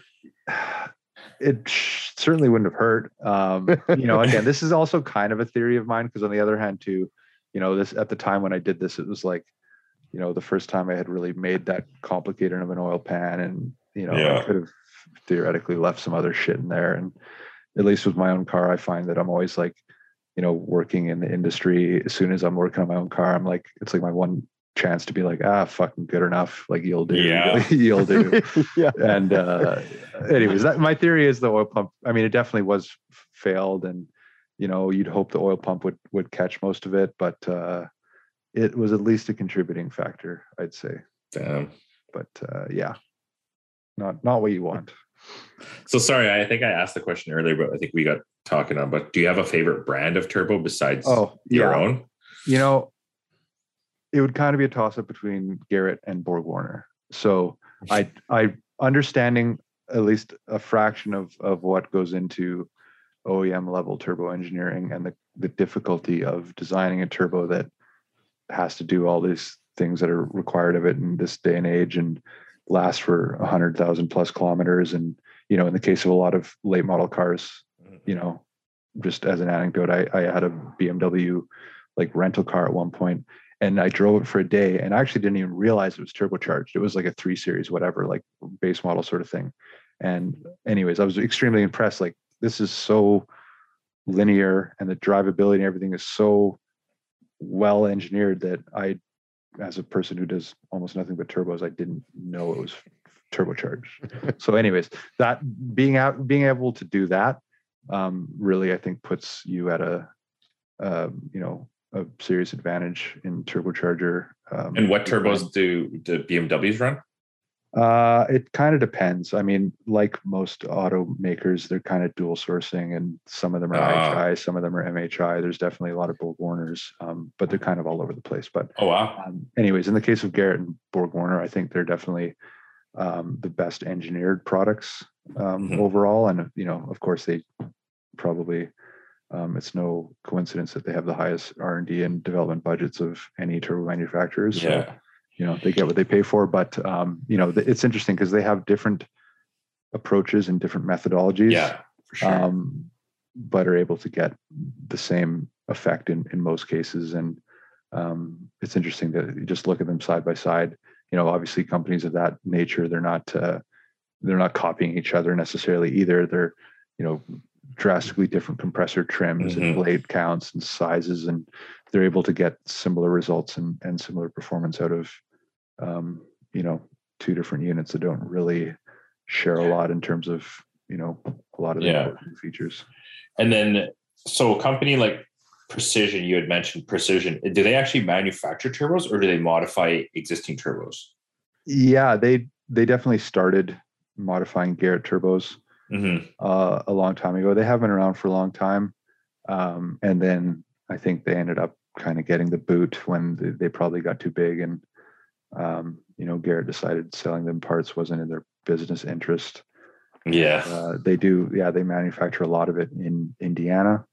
Um, and they are, you know, to give them credit, they're on some of the fastest vehicles on the planet, you know, in terms of drag racing. And Yeah. But that could Now just be a sponsored thing and stuff too, though, right? well, they're they're good at, at what they do, but it's again, it's it's a it's a Different different still the product still got to work, right? It it does. Like Yeah. they they had, you know, there's I think in in years past there was, you know, maybe some quality issues that kind of hurt the reputation for a bit, but a lot of it's very good nowadays.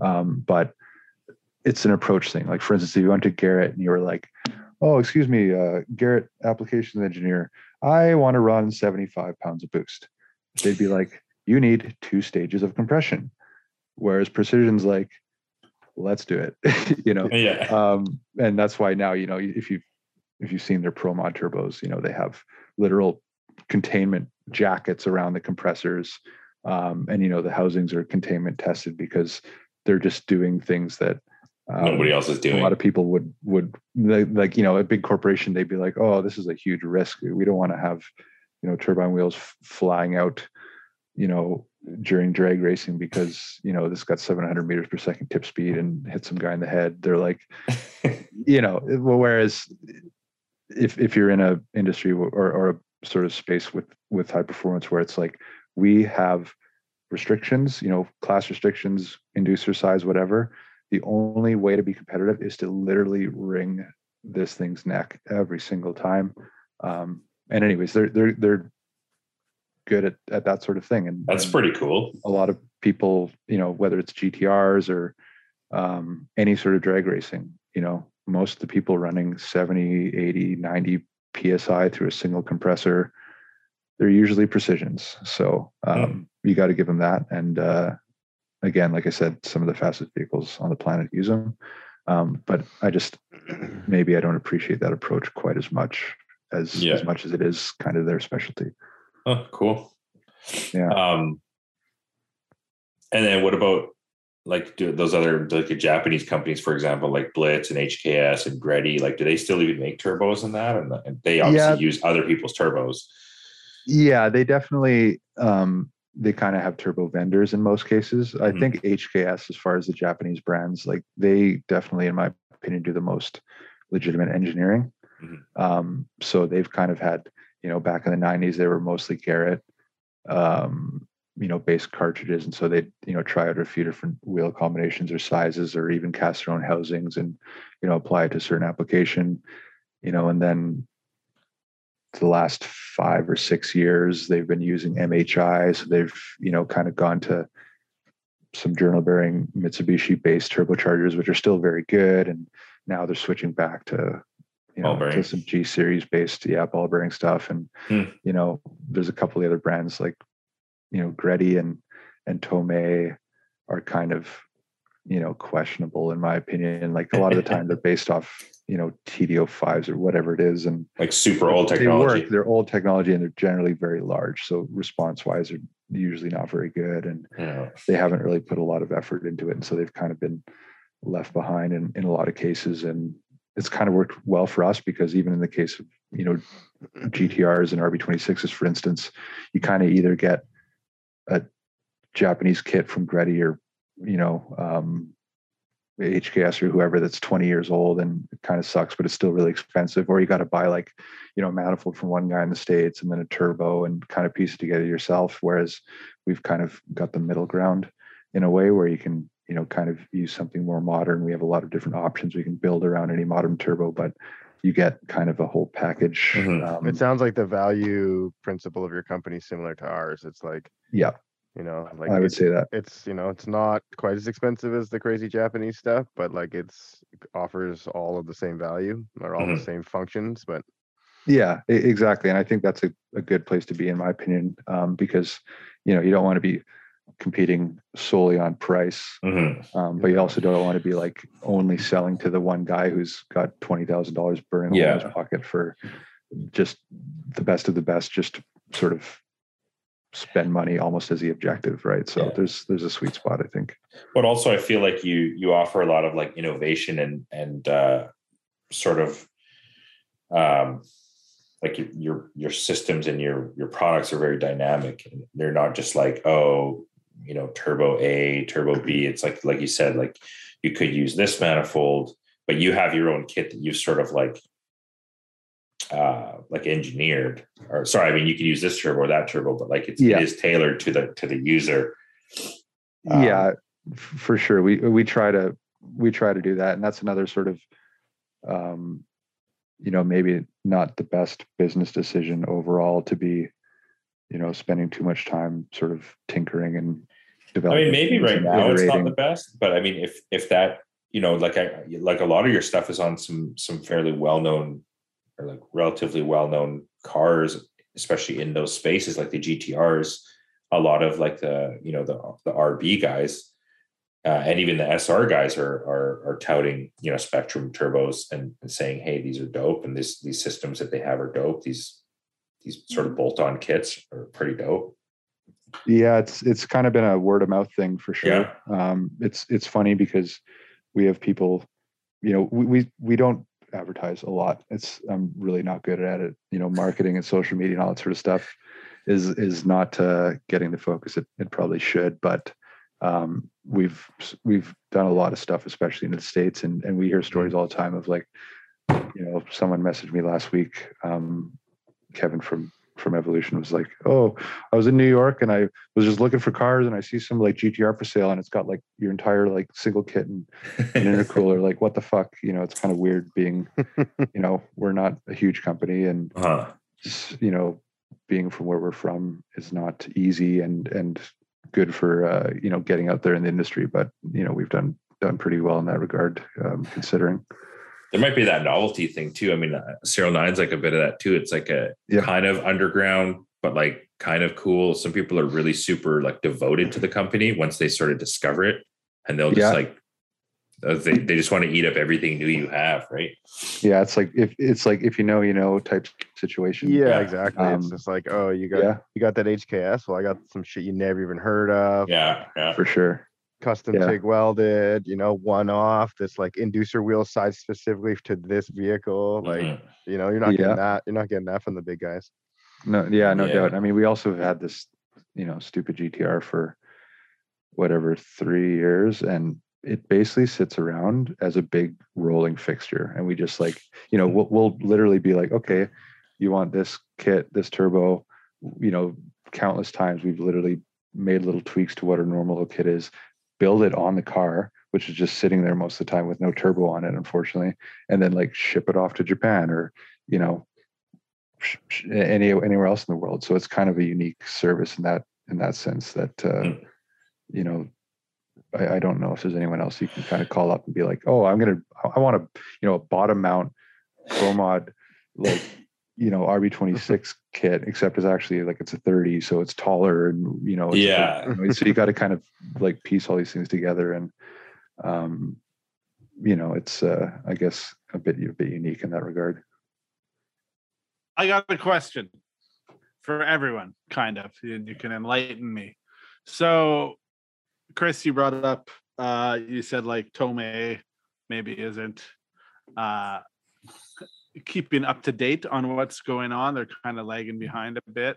Um, and you have all these things, but there's a scene of like nostalgia. So do you guys think that there's still people out there that are like, no, I want the Tomei kit for my car? It's like all those fucking the- idiots running DJtronic Power FCs. Yeah there's there's, there's a whole there's a whole nostalgia scene honestly and yeah we started out i mean at the beginning i i was kind of silly by just like making everything that anyone ever requested like for instance um, in the sr world there's like a Greddy mid mount manifold so it has a very unique sound because it's basically unequal length. It's got two huge long runners and two short ones. But we kept getting requests of like, oh, can you make me a Greddy mid mount manifold? Because they were all made in the 90s. They were all frankly horrible construction and have cracked like crazy. But Mhm. there's this nostalgic desire to have A this following. exhaust sound because you know their you know VOP video they had had you know some TD06 with this mid mount manifold or whatever, um, and so we actually went and you know made that same runner orientation in a conventional fitment, just so that people can you know have this very specific sound they heard in a video and um, you know try to like modernize it a little bit. So it's a it's a really bizarre sort of niche thing, but uh, yeah, it's a very specific request and it's it's risky as a business as well though because people will sit and listen to so many videos online on YouTube of this car and they want it to sound like this and they hear some other car and they want it to sound like that and they come to you and they're like it has to sound exactly like this and maybe you you know did whatever your portion of it very well and and it is is kind of actually what they want but then they put some stupid exhaust with a big leak in it or they change some other thing that they don't understand. And the worst kind of like you know complaint or, or quality issue so to speak is it doesn't sound like this video i heard on youtube like 10 years ago. I'm like I, I apologize. Like i you know you want to have you know the best customer experience but you're like this is kind of a um you know abstract request you've got here and i don't really know how to like warranty the sound that you thought you were going to get you know it's so i've uh, People, this yeah by by now anytime someone sends you a link to a sound you know Yeah. as much as i like i understand why why people focus on that and it's very important you know from a driver enjoyment perspective but as soon as you're like trying to meet targets that are kind of vague in nature it's just not worth the undertaking in my opinion. That's so crazy. It doesn't Yeah. sound like the YouTube video. Like, yeah I and normally i've had that i've had that situation like i'm not i'm not lying four to five times oh, not not that they were disappointed, but like I've literally spent so much time talking about the theoretical sound of their car, even though you're only really selling them a very small portion of what Of the sound. of the music. Uh, to why it Um, sounds. You, yeah, you're selling fun. them one instrument and they're concerned about the song. well, it's sort of two Exactly. instruments. You got the manifold and then the turbo. But yeah, but I mean, like, it's- like it's Yeah. not the orchestra, you know. yeah, Pre- Yeah, pretty yeah. much. So you're trying to be like the conductor, but you got like one fucking trombone guy at your command, and all the other guys are drunk, and they're like, "Oh, the fucking trombone sucks." Anyway, yeah. Yeah. How, how does the uh, equal length versus non-equal length like do, affect the like pulse exhaust exhaust pulse and all that? so that's a, a factor that I have a lot of sort of you know theoretical knowledge on, but I don't have you know a, a really scientific test that we've done that kind of quantifies exactly the effect. Because we've definitely had Are we talking Well- for well, the sound or the performance of the us, so. compressor? yeah so so sound sound is is a lot more straightforward like the, the more evenly spaced the pulses are you know the more smooth let's say the sound is going to be you know if you have um you know an exhaust manifold that has two runners that are twice as long as the other two for instance um you know this the spacing of of the pulses as they go into the turbine is going to be kind of chopped up it's going to be kind of uh random almost Well, not random but you know it's not evenly spaced. So um yeah you can you can have very drastic differences differences in sound. So as far as the performance benefit you know the turbine will like having equally spaced pulses. Does it matter if they're literally exactly coming into it perfectly? It's it's not going to be that critical. And you know cylinder count and any number of different things can affect that um, but we like to do it as almost a challenge. So um, you know most of our exhaust manifolds unless they're explicitly unequal length are all equal length. So we came up with a few different ways to do that easily. Like you know originally we were kind of you know calculating the volumes of of elbows you know and then dividing the number of degrees of of elbows in a runner by the total volume of an elbow and and then you know quantifying that against a straight and you know doing it like that. And then anyways um Fill it with water. well, that's yeah. We've we've we filled them with sand, you know, and then ultimately now it ends up just getting designed in SolidWorks, so it's nice Yeah. and easy. But um, it does have an effect on sound, and and you know we do care about the way it sounds. and and do a lot of effort to and put a lot of effort into making it sound uh, sound good, but not if that's your only criteria for for buying something, you know. Yeah. Um, but yeah, I think a lot a lot of it has more to do with volume, especially in the case of turbocharging, because you know you're not going to have um, quite the same sort of scavenging effect as as naturally aspirated exhaust manifolds. So um, you know you do want to turn that pulse energy into you know ultimately shaft power. So Basically, you just wanna shove it all in maintain- there. yeah, main, maintain as much velocity and heat and um, you know enthalpy as you can, and you know putting a big runner on it is is kind of contradicting that uh, or contradicting that um, approach.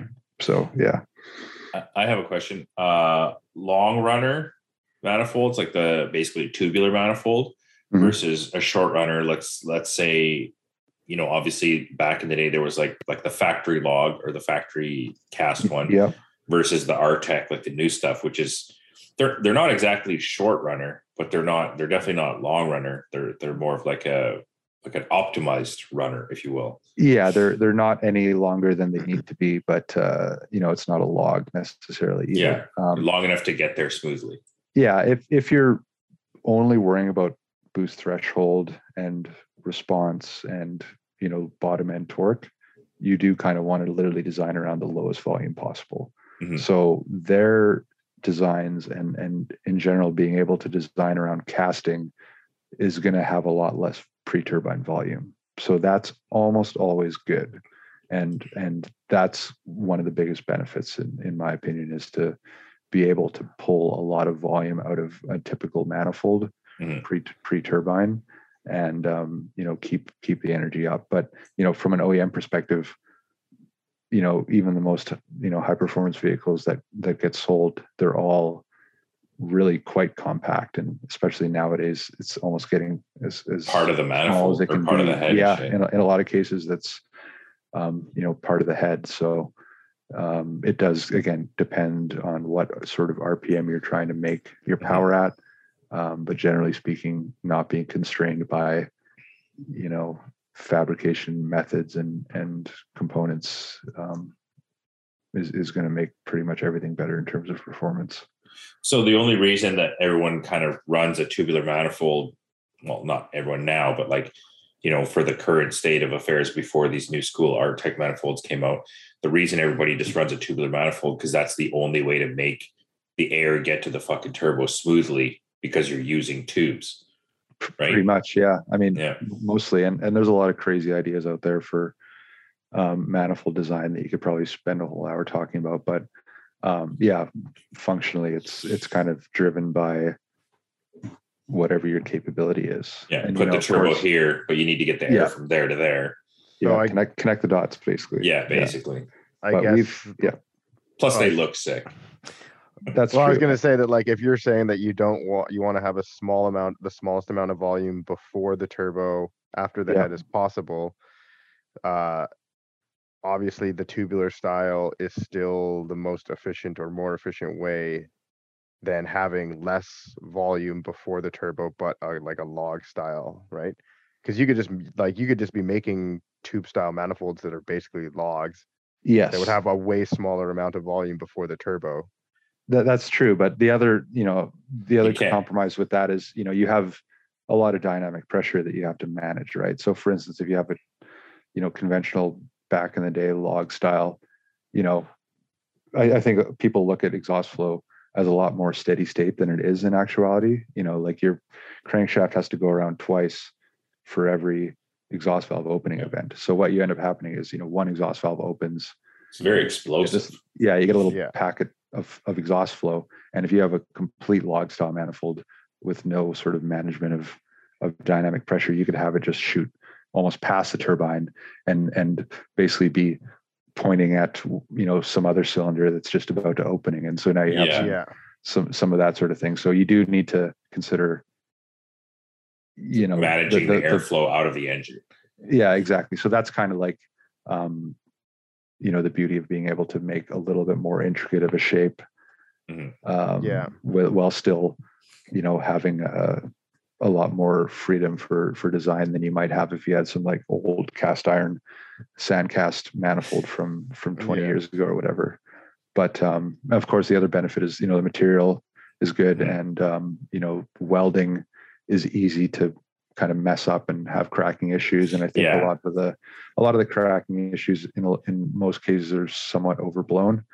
Um you know knock on wood we haven't had any exhaust manifolds crack in almost six years of, of making them. So it's not you know maybe as big of a concern as it gets sold as in in some cases you know especially in r35 world for instance everyone's got um, cast manifolds for the most part. And i've had a lot of people say like oh you know so and so's manifold is is a big runner but it's fabricated so it's going to crack and it's like well it's not that easy either right That's because everyone had those China ones that are fabricated. And they just Exactly, and and the, you know just because someone designs a cast manifold um, doesn't mean it won't crack either. I mean, there's a million Yeah. different OEM cast Yeah. manifolds that Yeah. crack, but you know it, it depends on how you design it, and of course the material is is critical too um, in terms of durability because you know there's a lot of different uh, you know objectives with designing a part like that. Of course, So here's the the question: What do the Artec manifolds sound like?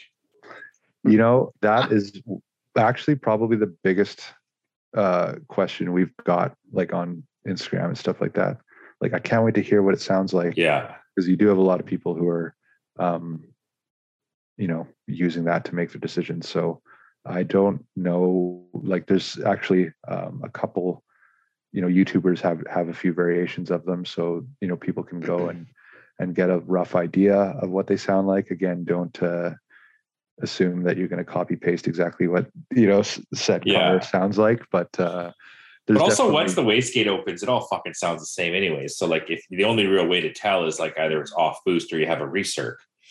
Yeah, I mean, it'll you can still have manifold design and runner design affect the sound of a wastegate. But I find that the wastegate right. exit is is also very important in the sound. Like I know, like if you dump it at Yeah. the ground, it sounds vastly different than if you dump it, you know, angled to the ground or out the hood, or yeah, you know what I mean. that's, Like that, that's true. And and I personally, I don't know, maybe this means I'm getting old, but I'm definitely a fan of recirc. Um, on a street car, yeah. yeah. yeah, almost. Yeah, it's we've definitely done a few like hood exit screamers, um, even recently. Oh, of course, and- Gerard had one. yeah but i mean like it's it's definitely like you know in your face and it, it sounds good when you're drifting and stuff like that um but uh you know again it's a it's a personal preference thing and Yeah. um, same with t51r mods like my own car doesn't have it because you know it it sometimes it gets old you know what i mean and at first Yeah. you know things like that are like oh sick like every time i boost i can hear both my wastegates um, and all these pedestrians are running away like whatever um, but yeah You sure do. especially if it's uh Out the hood. out the hood 600 Yeah. horse 2j um, yeah, yeah. but yeah it's definitely it's a personal preference thing and Mhm. so many things can affect it that uh it's a very hard thing to guarantee with a product Mhm. yeah But I think I don't know. I'm pretty excited. I'm pretty excited for them for sure. Like the other thing I was going to discuss is the weight. Like a lot of those, um, yes it's there's a lot of compromise in a in a in a tubular manifold because it's like a you gotta you know do the airflow. So you got to place the turbo. You got to get the air there. So you need all these fucking tubes. And then now you need it not to crack. So you got to use these you know thick wall tubes, and you need yeah you know the the uh flange needs to be thick so everything is thick and this thing you know by the time you're done with two wastegates and everything like that whole assembly itself is you know 40 50 pounds. For and then- sure. and then you put the turbo on it you know and then yeah like the for example like a small cast like investment cast manifold even with the wastegate uh, because you can design it so much smoother and it doesn't need to have these tubes hanging off of it like the whole thing could be you know 15 pounds or something so you've you saved a, large Yeah. amount of weight Uh, absolutely and especially on like a 2J or something, the engine itself is already like a boat anchor. It's 700 pounds or something like that with all the turbo and accessories and all that shit. So, I mean, if you can save, you know, 20 pounds on just the engine, that's a huge, huge thing. Yeah, absolutely. And I think um, you know, it it varies by model, but you know, weight wise, I think you know they're generally between a kilogram and a half or three kilograms lighter than most fabricated manifolds. So that is a benefit. Mhm. Um, and that is something that's often overlooked. You know, weight is important. And if you're, you know, obviously doing high level motorsport, it's everything. You know what I mean? And Mhm. companies and people spend so much money to lose ridiculous amounts of, of weight. Like even in the case of that IHI, like on, on, on the 240, you know, it's got a titanium turbine housing and the compressor housing is magnesium. And they probably lost, you know, two or three pounds and probably quadrupled or maybe 10x the cost of the turbo. You know what I mean? And it's like, it's kind of crazy. Um, whereas, you know, one thing that's actually maybe a drawback of of some of the G series stuff is they're actually very, very heavy.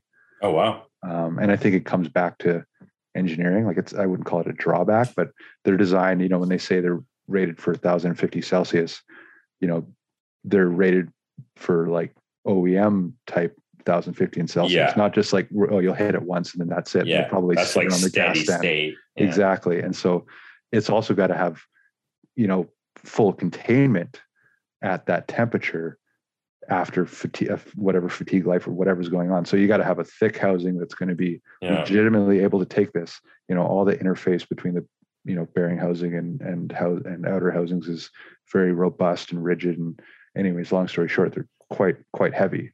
Yeah. Um, and same with Borg Warners. I mean, they have aluminum uh, versions of the EFRs, um, which gets a lot of weight out of it. Um, but you know, there's a lot of weight in a turbocharger, and we've you know kind of been working on uh, aluminum center sections for quite some time. This has been kind of a I wouldn't call it back burner, but uh, something we don't push a lot, and we are going to be, you know, probably Q3, Q4. It's going to be um, a lot more quantities of of different turbos coming out that we're making with aluminum center sections. Um, and we found that, you know, originally I was a little apprehensive in terms of, you know, using that material in, in such a situation, but we found that, uh, you know, the fact that it conducts heat so much faster Yeah. with a good a good water jacket, um, it actually isn't in any way a performance drawback, even at high temperatures. And you know, we started out doing, you know, thermal stress tests and things like that, and and we're actually pretty surprised. And so, for now, you know, it's been probably two years. All of our R35 turbos are built around these aluminum cartridges, and They have big heat sinks on them too. um, it's they're, they're water cooled, so it's um, you know it's not like a, a sort of air cooled heat sink or anything like that. But Yeah. um, But just to know, dissipate the heat. yeah, basically the, it's designed to kind of let all the heat go into the cooling jacket. Uh, Um, but it's also interesting too because what we found was in like gas stand situations where they're getting mapped. You know, it's kind of common to not run water cooling because it's kind of a pain to set up and yeah. um, we were actually able to notice a difference in efficiency based on the heat transfer through the bearing housing. Oh wow. That's So, um, you know, if you're calculating compressor efficiency, you're basically looking at the pressure ratio and the, you know, temperature delta across the um, compressor. And, you know, if you basically have heat transmitting through the bearing housing and heating up the housing on the compressor side, you can actually measure that change in efficiency, which is oh, not crazy. technically efficiency, but it shows up as efficiency because the discharge temperature goes up. And almost anyways, it's kinda- yeah, pretty much. Um, but you know, we can also have a, you know, a turbo that'll do, you know, 450, 500 horsepower that weighs just under 10 pounds, um, which is which is kind of cool um, in in cases where weight is is really important. So, um, pretty pretty proud of that, but haven't really been um, really utilizing it. So we've kind of got some more universal turbos um, based around around these cartridges that we're going to be um, rolling out and, and making in higher volumes this year. So should be should be good and looking forward to that. In fact, yours Gerard's turbo that hasn't made it on the engine yet. That's I know. that's one of those. I I, almost I know. Uh, that's going on like real soon. Yeah. I said that Kevin's- for a while now. Kevin's got the iron version, and if he did the no water cooled thing with one of these, it would probably melt. So oh, so you you have to has. you have to water cool it 100. percent Kevin will get away with it because oh, I want to put it on. I want to do the water cooling anyways. Yeah. Okay. Good. That's Um, good. I mean, we could do it. I'm always interested to to do see it. destructive testing. One thing I was gonna say, oh shit, I was just gonna say something and then, then you brought that up and I totally forgot it. Um man, I'm totally spaced. Yeah, I, I forgot completely what I was gonna say. Uh, yeah, I, well, I can't remember what we were talking about before that. I just like You were this is just talking about- off Ah, tangent turbos. We were talking. No, about- you yeah, the last thing you were talking about was the aluminum and then the R35 and the 500 horse turbo. Oh yeah, ten pounds. Oh, for, and I was yeah. just gonna say almost like the arms, all the arms series that we're doing is actually Yeah. switching to aluminum as well. exactly. yeah it's it's pretty cool because like yeah we've done, done a lot more you know we're we're like way heavier into the uh like computer process of the design now so yeah i do a lot of fea um Sweet. but also yeah i mean it does cost more to manufacture but but yeah for us it was like we we we never really factored the amount of man hours and uh just the amount of hands that it had to touch to be fabricated. And it's Yeah. it's, it's almost like those Artec manifolds and like the handmade manifold like it's like yeah you can hand make a manifold. It takes one guy you know a bunch of hours and then you know it could still be shit after he's done. You know what i mean? Whereas like Yeah, you take one thing that has like one manufacturing process that's essentially taken care of by a computer the the uh you know probability of a of a bad outcome is is lessened immensely and also like you don't have to pay all these people to do this shit and and hope that they do it correctly so yeah, and Yeah. you have like one one process out of the whole thing that yeah doesn't go right. And next, you know, you're all screwed. And yeah yeah, when you're actually trying to, I know this is definitely not uh, my strong point, but you know, trying to capture the entire cost of making a product. You know, Yeah. it's very easy to think, oh, it's not so bad because you're Yeah. missing this, and you're not considering you driving to go pick up some yeah part or Yeah. Oh, it whatever it came is, from yeah. Or it came from machining, and now it has to go to you know this place, and then it has to get welded. Oh, but like we don't pay the welder because he like just you know has his stuff, you know, like this and that. And if you actually calculate the cost of this fabricated product, it's it, it could easily be the same or more than like a really highly machined or whatever cast or whatever product. Like, yeah, it's for sure. and the value and the value you is there's not a lot of value in that added fabricated cost compared to the you know the aluminum like like yours you're saying it has all these extra advantages um Yeah. and it may cost more but in fact you're getting a lot more Right. And even like in the case of manifold, you know, it's not uncommon, especially if you're buying in Canadian dollars, you know, for a manifold to be two thousand yeah dollars. which And is that sounds unbelievable ridiculous. And when I like starting out when we started doing that, I like didn't almost I, I didn't have the balls to like charge that. yeah And frankly, was making almost nothing and it probably wasn't even worth doing if you actually captured all the costs. Yep. But um, you know, once you really start looking at it, all the price of you know cutting and prepping and beveling and tacking this up and welding it and porting this and designing the flange and having a water jet cut. It's a it's a fortune. So it's uh it's really what are those things worth anyways those new cast manifolds Um, they're, I mean, honestly, they're generally it varies from from part to part because certain Yeah, yeah. ones are a little more complicated for tooling or whatever. But let's say a JZ um, one it's it's about generally it's comparable to a fabricated manifold in okay. terms of cost.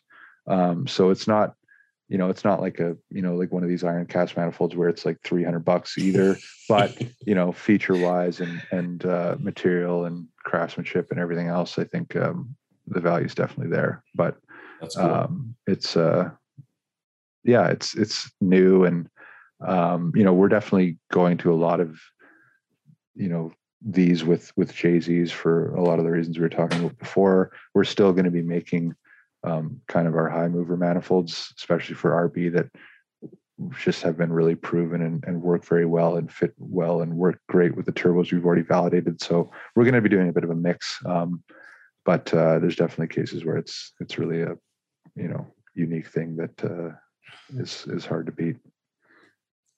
so is is is turbocharging the absolute answer like is there is there is the na actually any good like compared comparatively to like a like a half decent turbocharged system Well, I mean, at the end of the day, you know, there is no replacement for displacement. Of course, if you have no need for fuel economy or no limitations, you know, Mhm. you can't go wrong with more displacement. But Mhm. um, yeah, there's a kind of sophistication to it that I seem to like, and uh, a complexity that keeps you interested and gives you enough challenge to maintain, you know, your motivation. And then, um, you know, I think the more cutting edge of turbocharger technology is, you know, electronic integration Mhm. and all these sorts of things that are being done both for performance and economy's sake for, you know, depending on the application, uh, which is which is really interesting. And I think That's a good point. I think a lot of Yeah. people don't know that turbochargers actually make your car more efficient. Like they Yep. they they add fuel economy because they add torque and and they like reclaim that power. And I mean, yeah, this, Yeah, and that's the my- thing. apparently my mic's been off. and That's why I was like, man, like these like guys won't let me talk. yeah, you were you were just Uh, uh, sit, yeah. sitting back and listening. yeah, I thought you were just sitting there. No, I was gonna say, uh, I was gonna ask a question about uh electronics because basically, like TurboSmart has that like electric Electronic wastegate. wastegate. Yes. Yeah, uh, which seems like really cool. Like, I wanted to like know what your opinion on that is. Like, is that just another like, oh, here's one company doing one thing, and obviously it's TurboSmart's not a the- good ass company. It's not They- the thing, or is this like this is the company Yeah. and they're the first to do the thing, and this is the future of the thing? So there, I, I definitely I, I love TurboSmart as a company. Uh, in fact, we're now only using TurboSmart wastegates on kits Oh, we're yeah. making. Nice. Um, I strayed from that for a bit, and now I will never do that again. yeah, it's you know You don't like the Tials, bro? yeah, there's they're good No. quality, but yeah, I think especially the Gen V, Gen Five wastegates, uh, they have a lot of good features and they're they're well designed. But anyways, the, yeah, the electronic wastegates are definitely new and exciting. You know, they're winning all sorts of SEMA awards and stuff. Um, as is common in the aftermarket, it is a technology that was lifted from OEMs.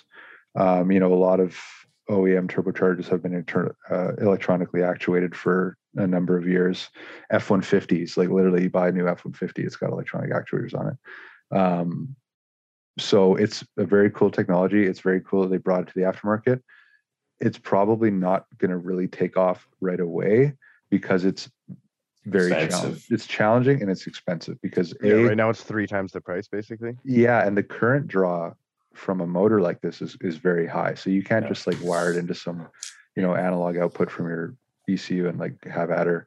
Um, and the control strategy is very challenging. So you know, you can't just you know wastegate control is really really complicated with you know PIDs and and all these sorts of things where you know you can't just command oh it's closed till 5000 rpm and then Yeah. just slap it open and you know maintain this equilibrium so there's definitely got to be a control strategy that goes along with it that is going to cut off a lot of people from using it because you're going to have to be smart you're going to have to have Tuner's you know, know a what the fuck to Motec or an Emtron or yeah, and the tuner's got to be switched on.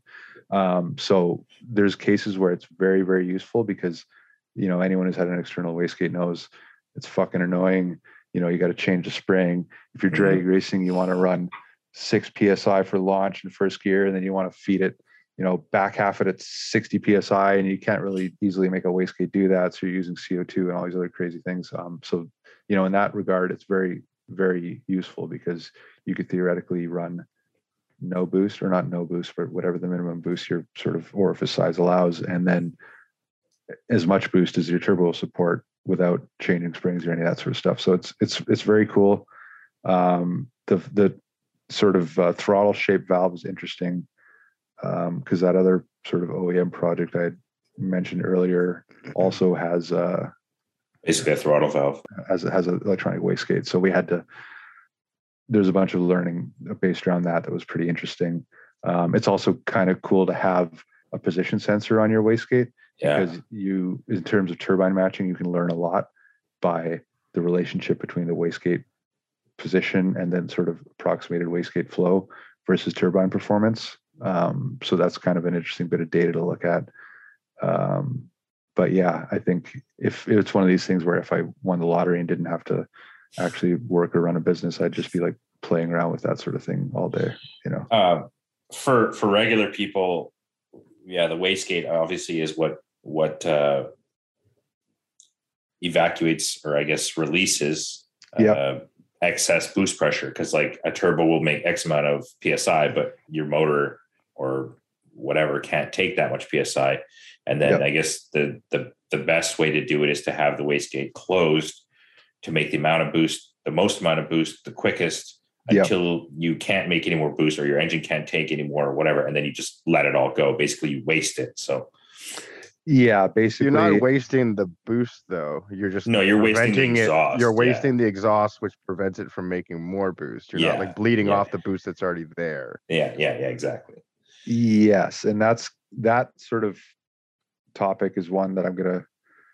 I could kind of go too far off the deep end and not make any sense, but yeah, like it's it's one of these. It's funny though because the the way I would describe it is, you know, you're gonna have a target boost curve that you're gonna try to achieve. Obviously, when your wastegate's fully closed, if you're at a low RPM and and the power is not there to drive the the turbine or, or compressor, you're not going to have boost. So, at one point, when it becomes you know excessive in terms of the available turbine energy you have to provide exactly the right amount of turbine or compressor power to the uh, to the compressor to hit exactly what your boost target is so that wastegate has to be almost infinitely changing in position based Yeah. on how the flow rate through the turbine is changing how the temperature through the turbine is changing how the compressor power requirements Yeah. are changing throttle position rpm everything. Yeah so so the the sort of pneumatic spring method inherently has an equilibrium that that kind of works um, in most cases but uh,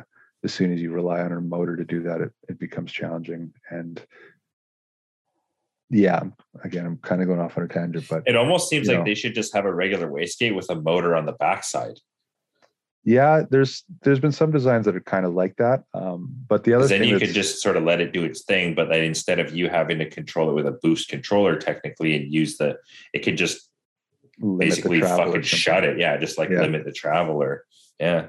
Yeah, there's there's some I guess some of the internal wastegate factory style ones are maybe a little more like that where it's kind of a like a linear actuator instead of a rotational thing. But oh wow um, the one thing that's also misunderstood about wastegates and turbine interaction is, you know, if you have a turbocharger that is more efficient, whether it's if your compressor efficiency goes up and the amount of power you need to drive the compressor goes down, or the turbine efficiency goes up and you know the amount of you know energy that the turbine needs to provide that shaft power goes down you're going to require more wastegating so if you take a turbo for instance you have some t88 as an example like you mentioned before and you go and throw on the newest efr or like you know one of our turbos or g series or something with a lot of turbine efficiency or, or high efficiency it's not uncommon to induce creep because Mm. now your efficiency is so much higher that the wastegate percentage now has to go up substantially because it doesn't require as much of an expansion ratio or as much exhaust flow to you know drive Yeah. the compressor. And now you've got creep. And you know we've definitely had customers who have you know upgraded the turbo or you know in some way increased the volumetric efficiency of the engine or increase EGTs and sort of or even you know reduced p4 pressure. Basically or uh, post turbine pressure and and basically now you've induced creep and it's like oh this wastegate or this manifold sucks and it's like well creep is a is a system issue and it can be very challenging to Mhm.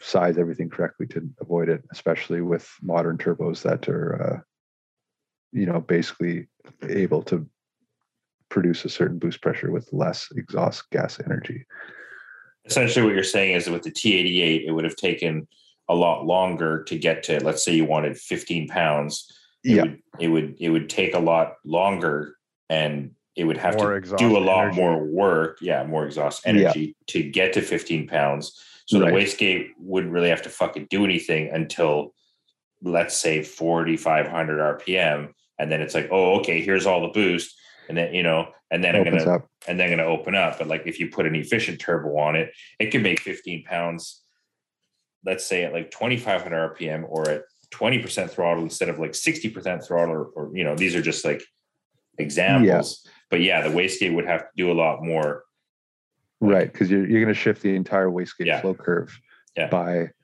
either making it more efficient or downsizing the turbine or right anything then- that makes it more responsive will inherently make it more prone to creep and will Yeah. require more wastegating because it's uh Yeah, and the creep using better, um, using that energy better. and creep essentially is like like you know it- if you had your wastegate set up for 15 pounds on the t88 you Yeah. put this g30 or the spectrum turbo on it'll make 15 pounds at 2000 rpm but the wastegate isn't big enough or is isn't set up correctly and now it's making 16 17 pounds because it can't uh you know weight it can't bypass enough exhaust energy is, is kind of what you're saying right Yeah, basically the um, you know the the requirement for wastegating at high RPM exceeds what the valve body Yeah. will flow. there you go yeah You know what I mean? So it's it's you know it's one of these things where again bigger everyone's wastegate really yeah more wastegate or another one, or more Or another or more one. efficient wastegate uh, Yeah. path. placement, design yeah. or shape. Yeah. Yeah. exactly so that's um it's it's kind of a another kind of compromise the more efficient everything is the harder the wastegate is going to have to work the harder it is to control it all these other things um That's why you got two, bro. yeah exactly to stack them up um, which is good Now you got two to control though. yeah you just split it, man. I've never yeah, had a you got twice twice the lines to melt and blast Yeah. off and Yeah. test your boost But cut twice the end, Twice the to get weight. repolished. yeah exactly um but yeah it's it's a whole Twice the it's whole screamer pipes system. that you got to make come out the hood now. yeah exactly That's Tw- nothing's twice the cooler than whole two saws. screamer pipes, though. You know what I mean? yeah uh, Anyways, yeah Hey, uh, did you uh, know that "Creep" is also a song by Radiohead and TLC? yeah. Just You tossing know- that out there. Okay, It- yeah. uh, here's. I don't know if we want to keep going, but we've been going for. We've been going real ten. hard. Yeah. Yeah, I don't even know how to edit this. I don't. Yeah, I don't I've- think you. I don't think you do. I think that's the Uh, best. one- This is the best one ever. We're just You gonna leave call it this one straight. The most technical podcast you've ever listened to ever. yeah, yeah. I, that's- it's uh, good, I, though. It's I have good. notes. It is. I have like two notes. It's like two things to cut out, and that's all I know to cut out. and Yeah. the rest I can. and like 75 75 percent of the people are going to tap out like 30 minutes in and then uh you know 10 percent are going to be like Maybe Honestly, oh, they'll no. Like really I, I know. it. No, I think this. I think this is the most engaging one, sort of thing. You know what I mean? I feel. If if Yeah. if you're if into you're that, if though, you're right? if you're it, if exactly, you yeah, that's the Yeah. thing yeah Listen, if you're here to hear what uh Gerard's top 10 favorite things are, things are. this Yeah. thing, then then Yeah. this isn't the one for you. But if you want an extensive deep dive into turbos, we just gotta talk about what kind of car, what kind of car Chris actually wants. Yeah. I want some i, I, do. think we've run out of runway, but No, okay, yeah no, you're right you're right. Chris, which Um, car makes which factory car makes the best stew stew noises? oh that's a very good question. That's a very good question. I would have to say if you take a 5.9 dodge and pull the silencer ring out then that will be your primo rolling coal fucking you know soundtrack I wanted to ask you though, like I mean, this could either be on or off. But what do you think about the hot V? Man, that's pretty wild, eh?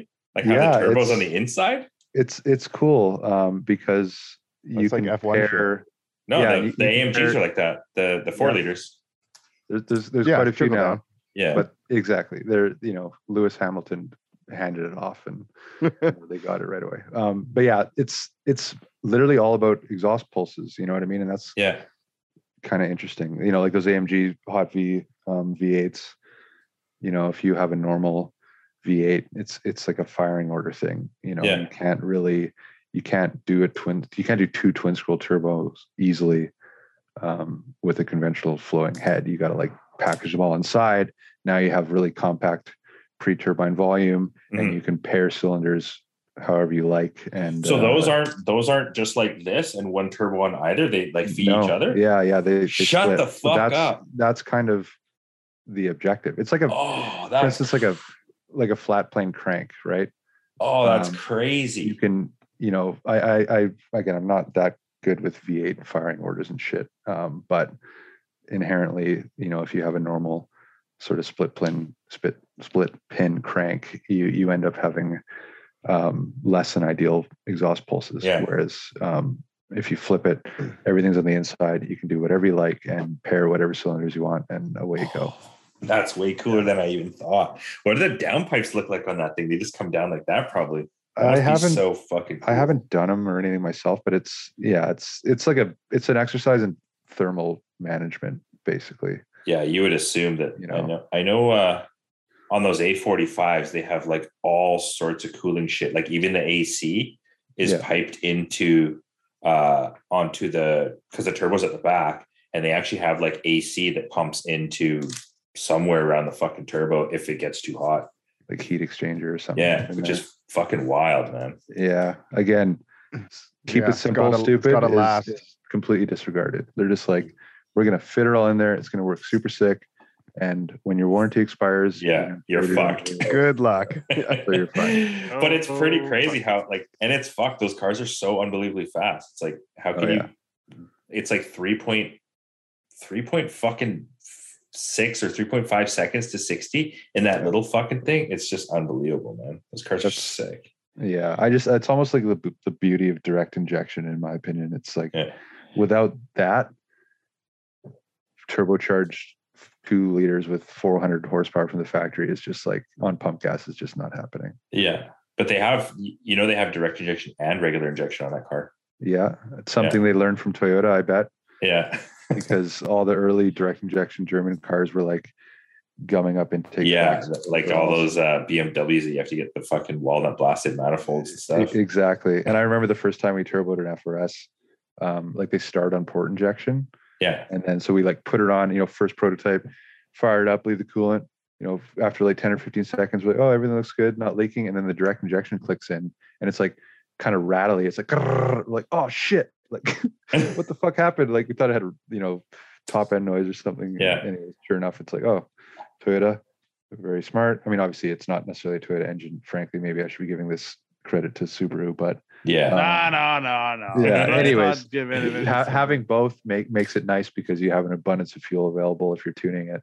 yeah you get the efficiency and combustion of direct injection. direct with- injection with the sort of spraying of atomized fuel that port injection gives you. So it's it's a good way to do it, in Yeah, my it's opinion. fucking But again, that's not my really forte, I guess. yeah So very complicated yeah, Fuck, I never knew the hot V was like that. That's actually really sick. Yeah, it's pretty cool. Um, but there's I'm sure there's other you know values and objectives, but uh, as far I was the just thinking, like concerned- initially, like, what the fuck? Why would they do that? That's just so weird. But like, because I remember doing one, like, it's that old Ford, Ford something or other, and the turbo sits in the middle. Like, Yep. it's fucked up. like six liters even, but yeah, yeah, yeah, there's even like six, seven diesels like Fords. They're they're hot V as well, and and uh, Yeah. they but they're not like that. They're just like, oh, here's here's a turbo, and yeah, it it's simple, in. but they do have like the turbine housing has two inlets, Oh, and I'm not sick. sure how they pair it because I've I've looked at the turbo endlessly, but I haven't really seen the engine. But Fuck, that's anyways. cool. one one of the things you can do when you're able to match whatever runner you want without I guess that's why those. Yeah, sorry. I guess why those. That's why those cars cost just immense amounts of money. yeah, no doubt. That's crazy. Yeah. Yeah. So Stu, Stu. turbos. That's how you talk Wow. about turbos. Fucking turbos. That is how you do it. For- Yeah. I got a, one last question. All right. Oh yeah, I was gonna be like, all right, so the turbonator that you put in line in your air intake, how does that work?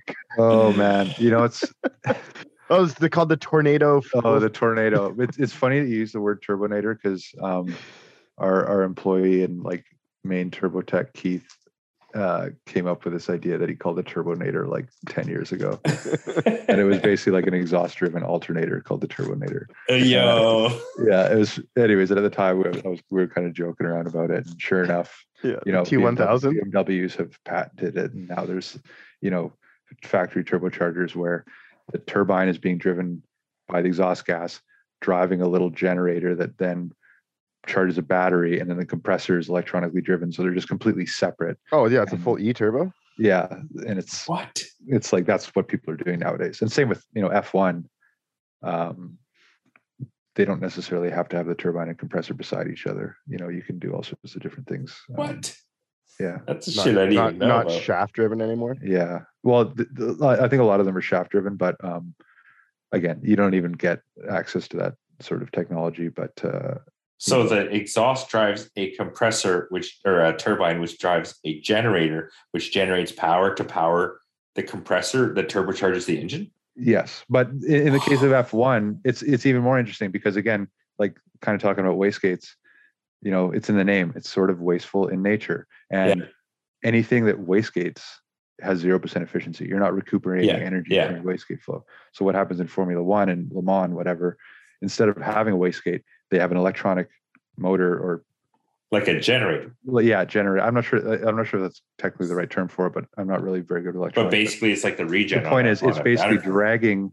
You know, it's it's regenerating electricity from the exhaust stream by way of the turbine instead of wastegating it. So it controls boost by how much energy it's pulling out of the bearing system. Dude, that's so. Sick. then and what does it use it for? Well, that well, like it, it's you know integrated with the whatever kinetic energy recovery system and Oh yeah, whatever because they other have high the voltage shit. system it has. And then when it's when it's at low. RPM coming on to boost, now it can just use electricity to drive the compressor before the turbine would ever be able to do so. And then as it flips over to a point where, you know, the wastegating becomes excessive and and the ability to drive the compressor is higher than what your target boost is, now you can just start dumping energy back into the battery system. And anyways, this is the kind of thing I wanted to play around with with stupid CRZ. Obviously nowhere near as sophisticated. Um, but That's so. you know cool. just just having um, a hybrid system and a manual transmission and hopefully some electronic engineer i can lean into for the hard part of that side of things because Well, Garrett markets like an e turbo too for like oh yeah aftermarket applications, but like it's Yeah. like 48 volt and like all sorts of stuff, and it's like exactly like It's what you the would need to run the actual turbo makes it so ridiculous that like uh, like it's only weird weird specific application sort of thing, right? exactly and i look at it as it's not like it's we're going to be like making some fucking electric turbo crz turbo kit and be like ooh now this is our highest mover like it's it's just like it's exposure to new technology when you know you are in a dying industry you know what i mean you got to kind of play around and understand it better and then you know see where you can go in the future by hopefully understanding more about the cutting edge of sort of technology or whatever it ends up being That's so crazy. Yeah, My but- mind's been blown today. It feels Yeah. like we've like made it to the perfect ending point too. I you think know I mean? think yeah. I just looked at the clock and I was like, "Holy shit!"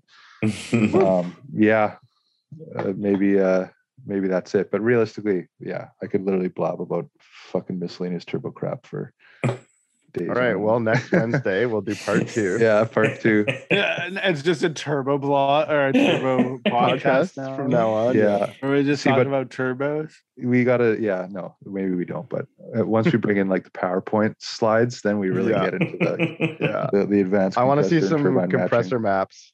Yeah, I Listen, want to see. I just want to see a whole sheet that looks like fingerprints. sure. Yeah, no, we got that. We're actually very lucky to. I mean, I I know huge companies that that don't have compressor maps, and luckily with some partnerships, we've been able to like we have a compressor and turbine map for every turbo we sell. We don't Sick. necessarily advertise it, but you know, if it's someone deserving of it in a motorsports situation, we'll go and we'll do like a complete application analysis and compressor and turbine match, and then email them stuff. And there's definitely a few cases where people are like, "What the fuck?" Like, I don't like wasn't expecting this sort of thing, but Yeah. uh, it's nice. Sometimes Yeah. it's appreciated, other time it's you know kind of falling on deaf ears. But Look sick, man. Thanks. Yeah, exactly. What does this mean? Like, how many stew stews does this graph show? bro, I don't get it. Yo, I posted Yeah. this on the Facebook group and nobody liked it. I No, know. this yo, no, no, no. It's gonna be this.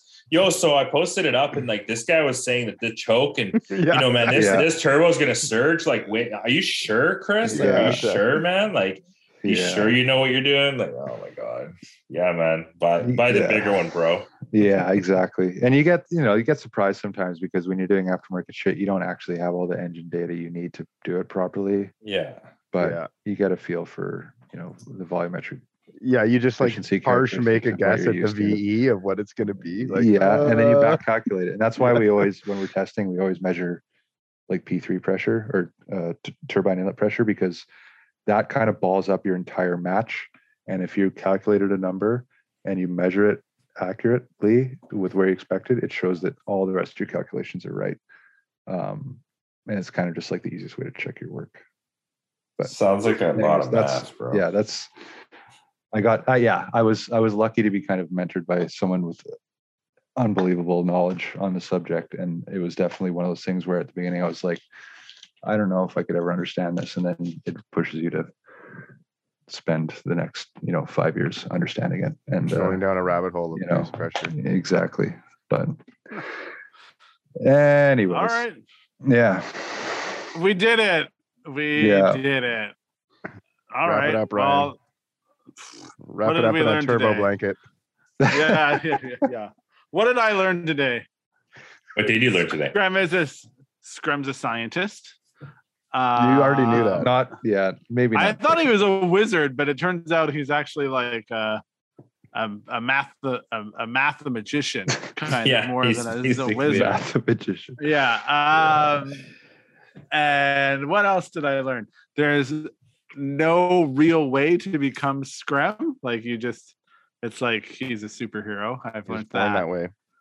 Well, he mm. wasn't born that way, but through a series of very unlikely events in like the 20,000 hours or whatever we talk about, like he became that person. and I don't know how else you, where you even go to begin this journey to understand. You have to be lucky, and you just have to work 16 hours a day for like eight years plus. and Yeah. Then, then Hey, if I told you, if I told you that now, like told younger you that, like you're gonna do all these things, but this is how much work you're gonna have to put in, would you still do it? Or would you have been boy. like, oh This fuck like it? some serious gonna do- existential questioning at 12:30. That's Uh, what I actually do. I uh, mean, you got nothing better to do. yeah, you know, Yeah, I would. I'd probably be uh, be pretty stoked, and maybe that's that's a whole other side topic. But I think as a as a person, you almost got to like strive to make something of yourself that would make the younger version of you be like, "Hey, that's cool," you know. So Yeah. Oh, got to try it. Oh, Yeah. well, that's a that's a really great answer, and I so that's good. So you made the you did the right thing. So Great. far, I so mean, far, yeah. until they Uh, ban internal combustion engines, and then I'm like homeless in a shack or something like that. know. Well, don't hey man, they're gonna be these they'll two be don't- turbocharging those Yeah. hydrogens. Exactly. We're gonna we're gonna Yeah, you're, you know you're gonna love Toyota. exactly. I'm gonna get into Tesla. except that they they're ditching Fancy. hydrogens for for electric. So Yeah, there you go. Yeah, they are. Well, there you go. There you have it. We've learned a lot. It was really great. They just And released hey- uh, uh, Toyota just released a new hydrogen V8. Oh shit! What Yeah. the is that going into though? Sounds know. Contradictory, but Apparently yeah. makes 455 horsepower. Ooh, a whopping 455 horsepower. What is it going into? I don't know. A Rivian. Yeah. Probably it's probably Uh, an, an engineering exercise, Gerard. Yeah, Yeah. I know that's what Toyota, I'm saying. come they on, just man. released it, so like it's it's basically not happen. Like it's, it's nothing. You know what I mean? they have no use for it. yeah, and it uh, gets They probably you know, just did it to say that they did it. You know, oh, the hydrogen. We can't say that we just quit. Well, here's this V8 that we did. You know, yeah, they're they're and then, and now we're doing electric. So yeah, fuck that shit. So, yeah, but That's that sounds cool. yeah, just fill her fill her up with premium hydrogen, and you get 300 kilometers. You know, no problem. Yeah, All right. Well, hey, Scrum. Thanks for hanging out with us. That Yeah, was man. really Thanks a lot. insightful. Thank, thanks for having me on. Yeah, that was uh, You're a that was fun. goddamn genius. Thank you and, for being a uh, friend. Yes, you as well. Thank you. Traveling you down the road, back again. Yeah, Ooh, those were my wedding vows. All right. Uh, thank you Gold- for being Golden Girls. the Golden Girl theme. Jody, those were Jody's wedding vows for me. And then she forgot. And then I had to like lean over Sing and it. tell her the lyrics to Golden You Girls. have to- And then she said, There's a photo of me like leaning, and whispering her vows in her ear. So then To, can so that you back could say them to you. Yeah. And then mine That's were from uh, a Dire Straits song. So there you go. and on that note, Sultans of Swing. yeah, it was Sultans of Swing. Is what talk it was. to talk to Jody it and was, tell her uh, you I want my filming. MTV. I want Oh, my there you MTV. that was my that Yeah. was those are my vows. Uh yeah, okay. I'll talk to, to my wife and tell her that I need to do some filming. That and is the go on a last- trip with Kevin. oh yeah, shit. Oops. so many things. All right. So Okay. Peace out. load of time. Okay, thanks guys. Talk to you later. Yeah, bye. bye. Nighty night. Thanks for listening to Serial Podcast 9.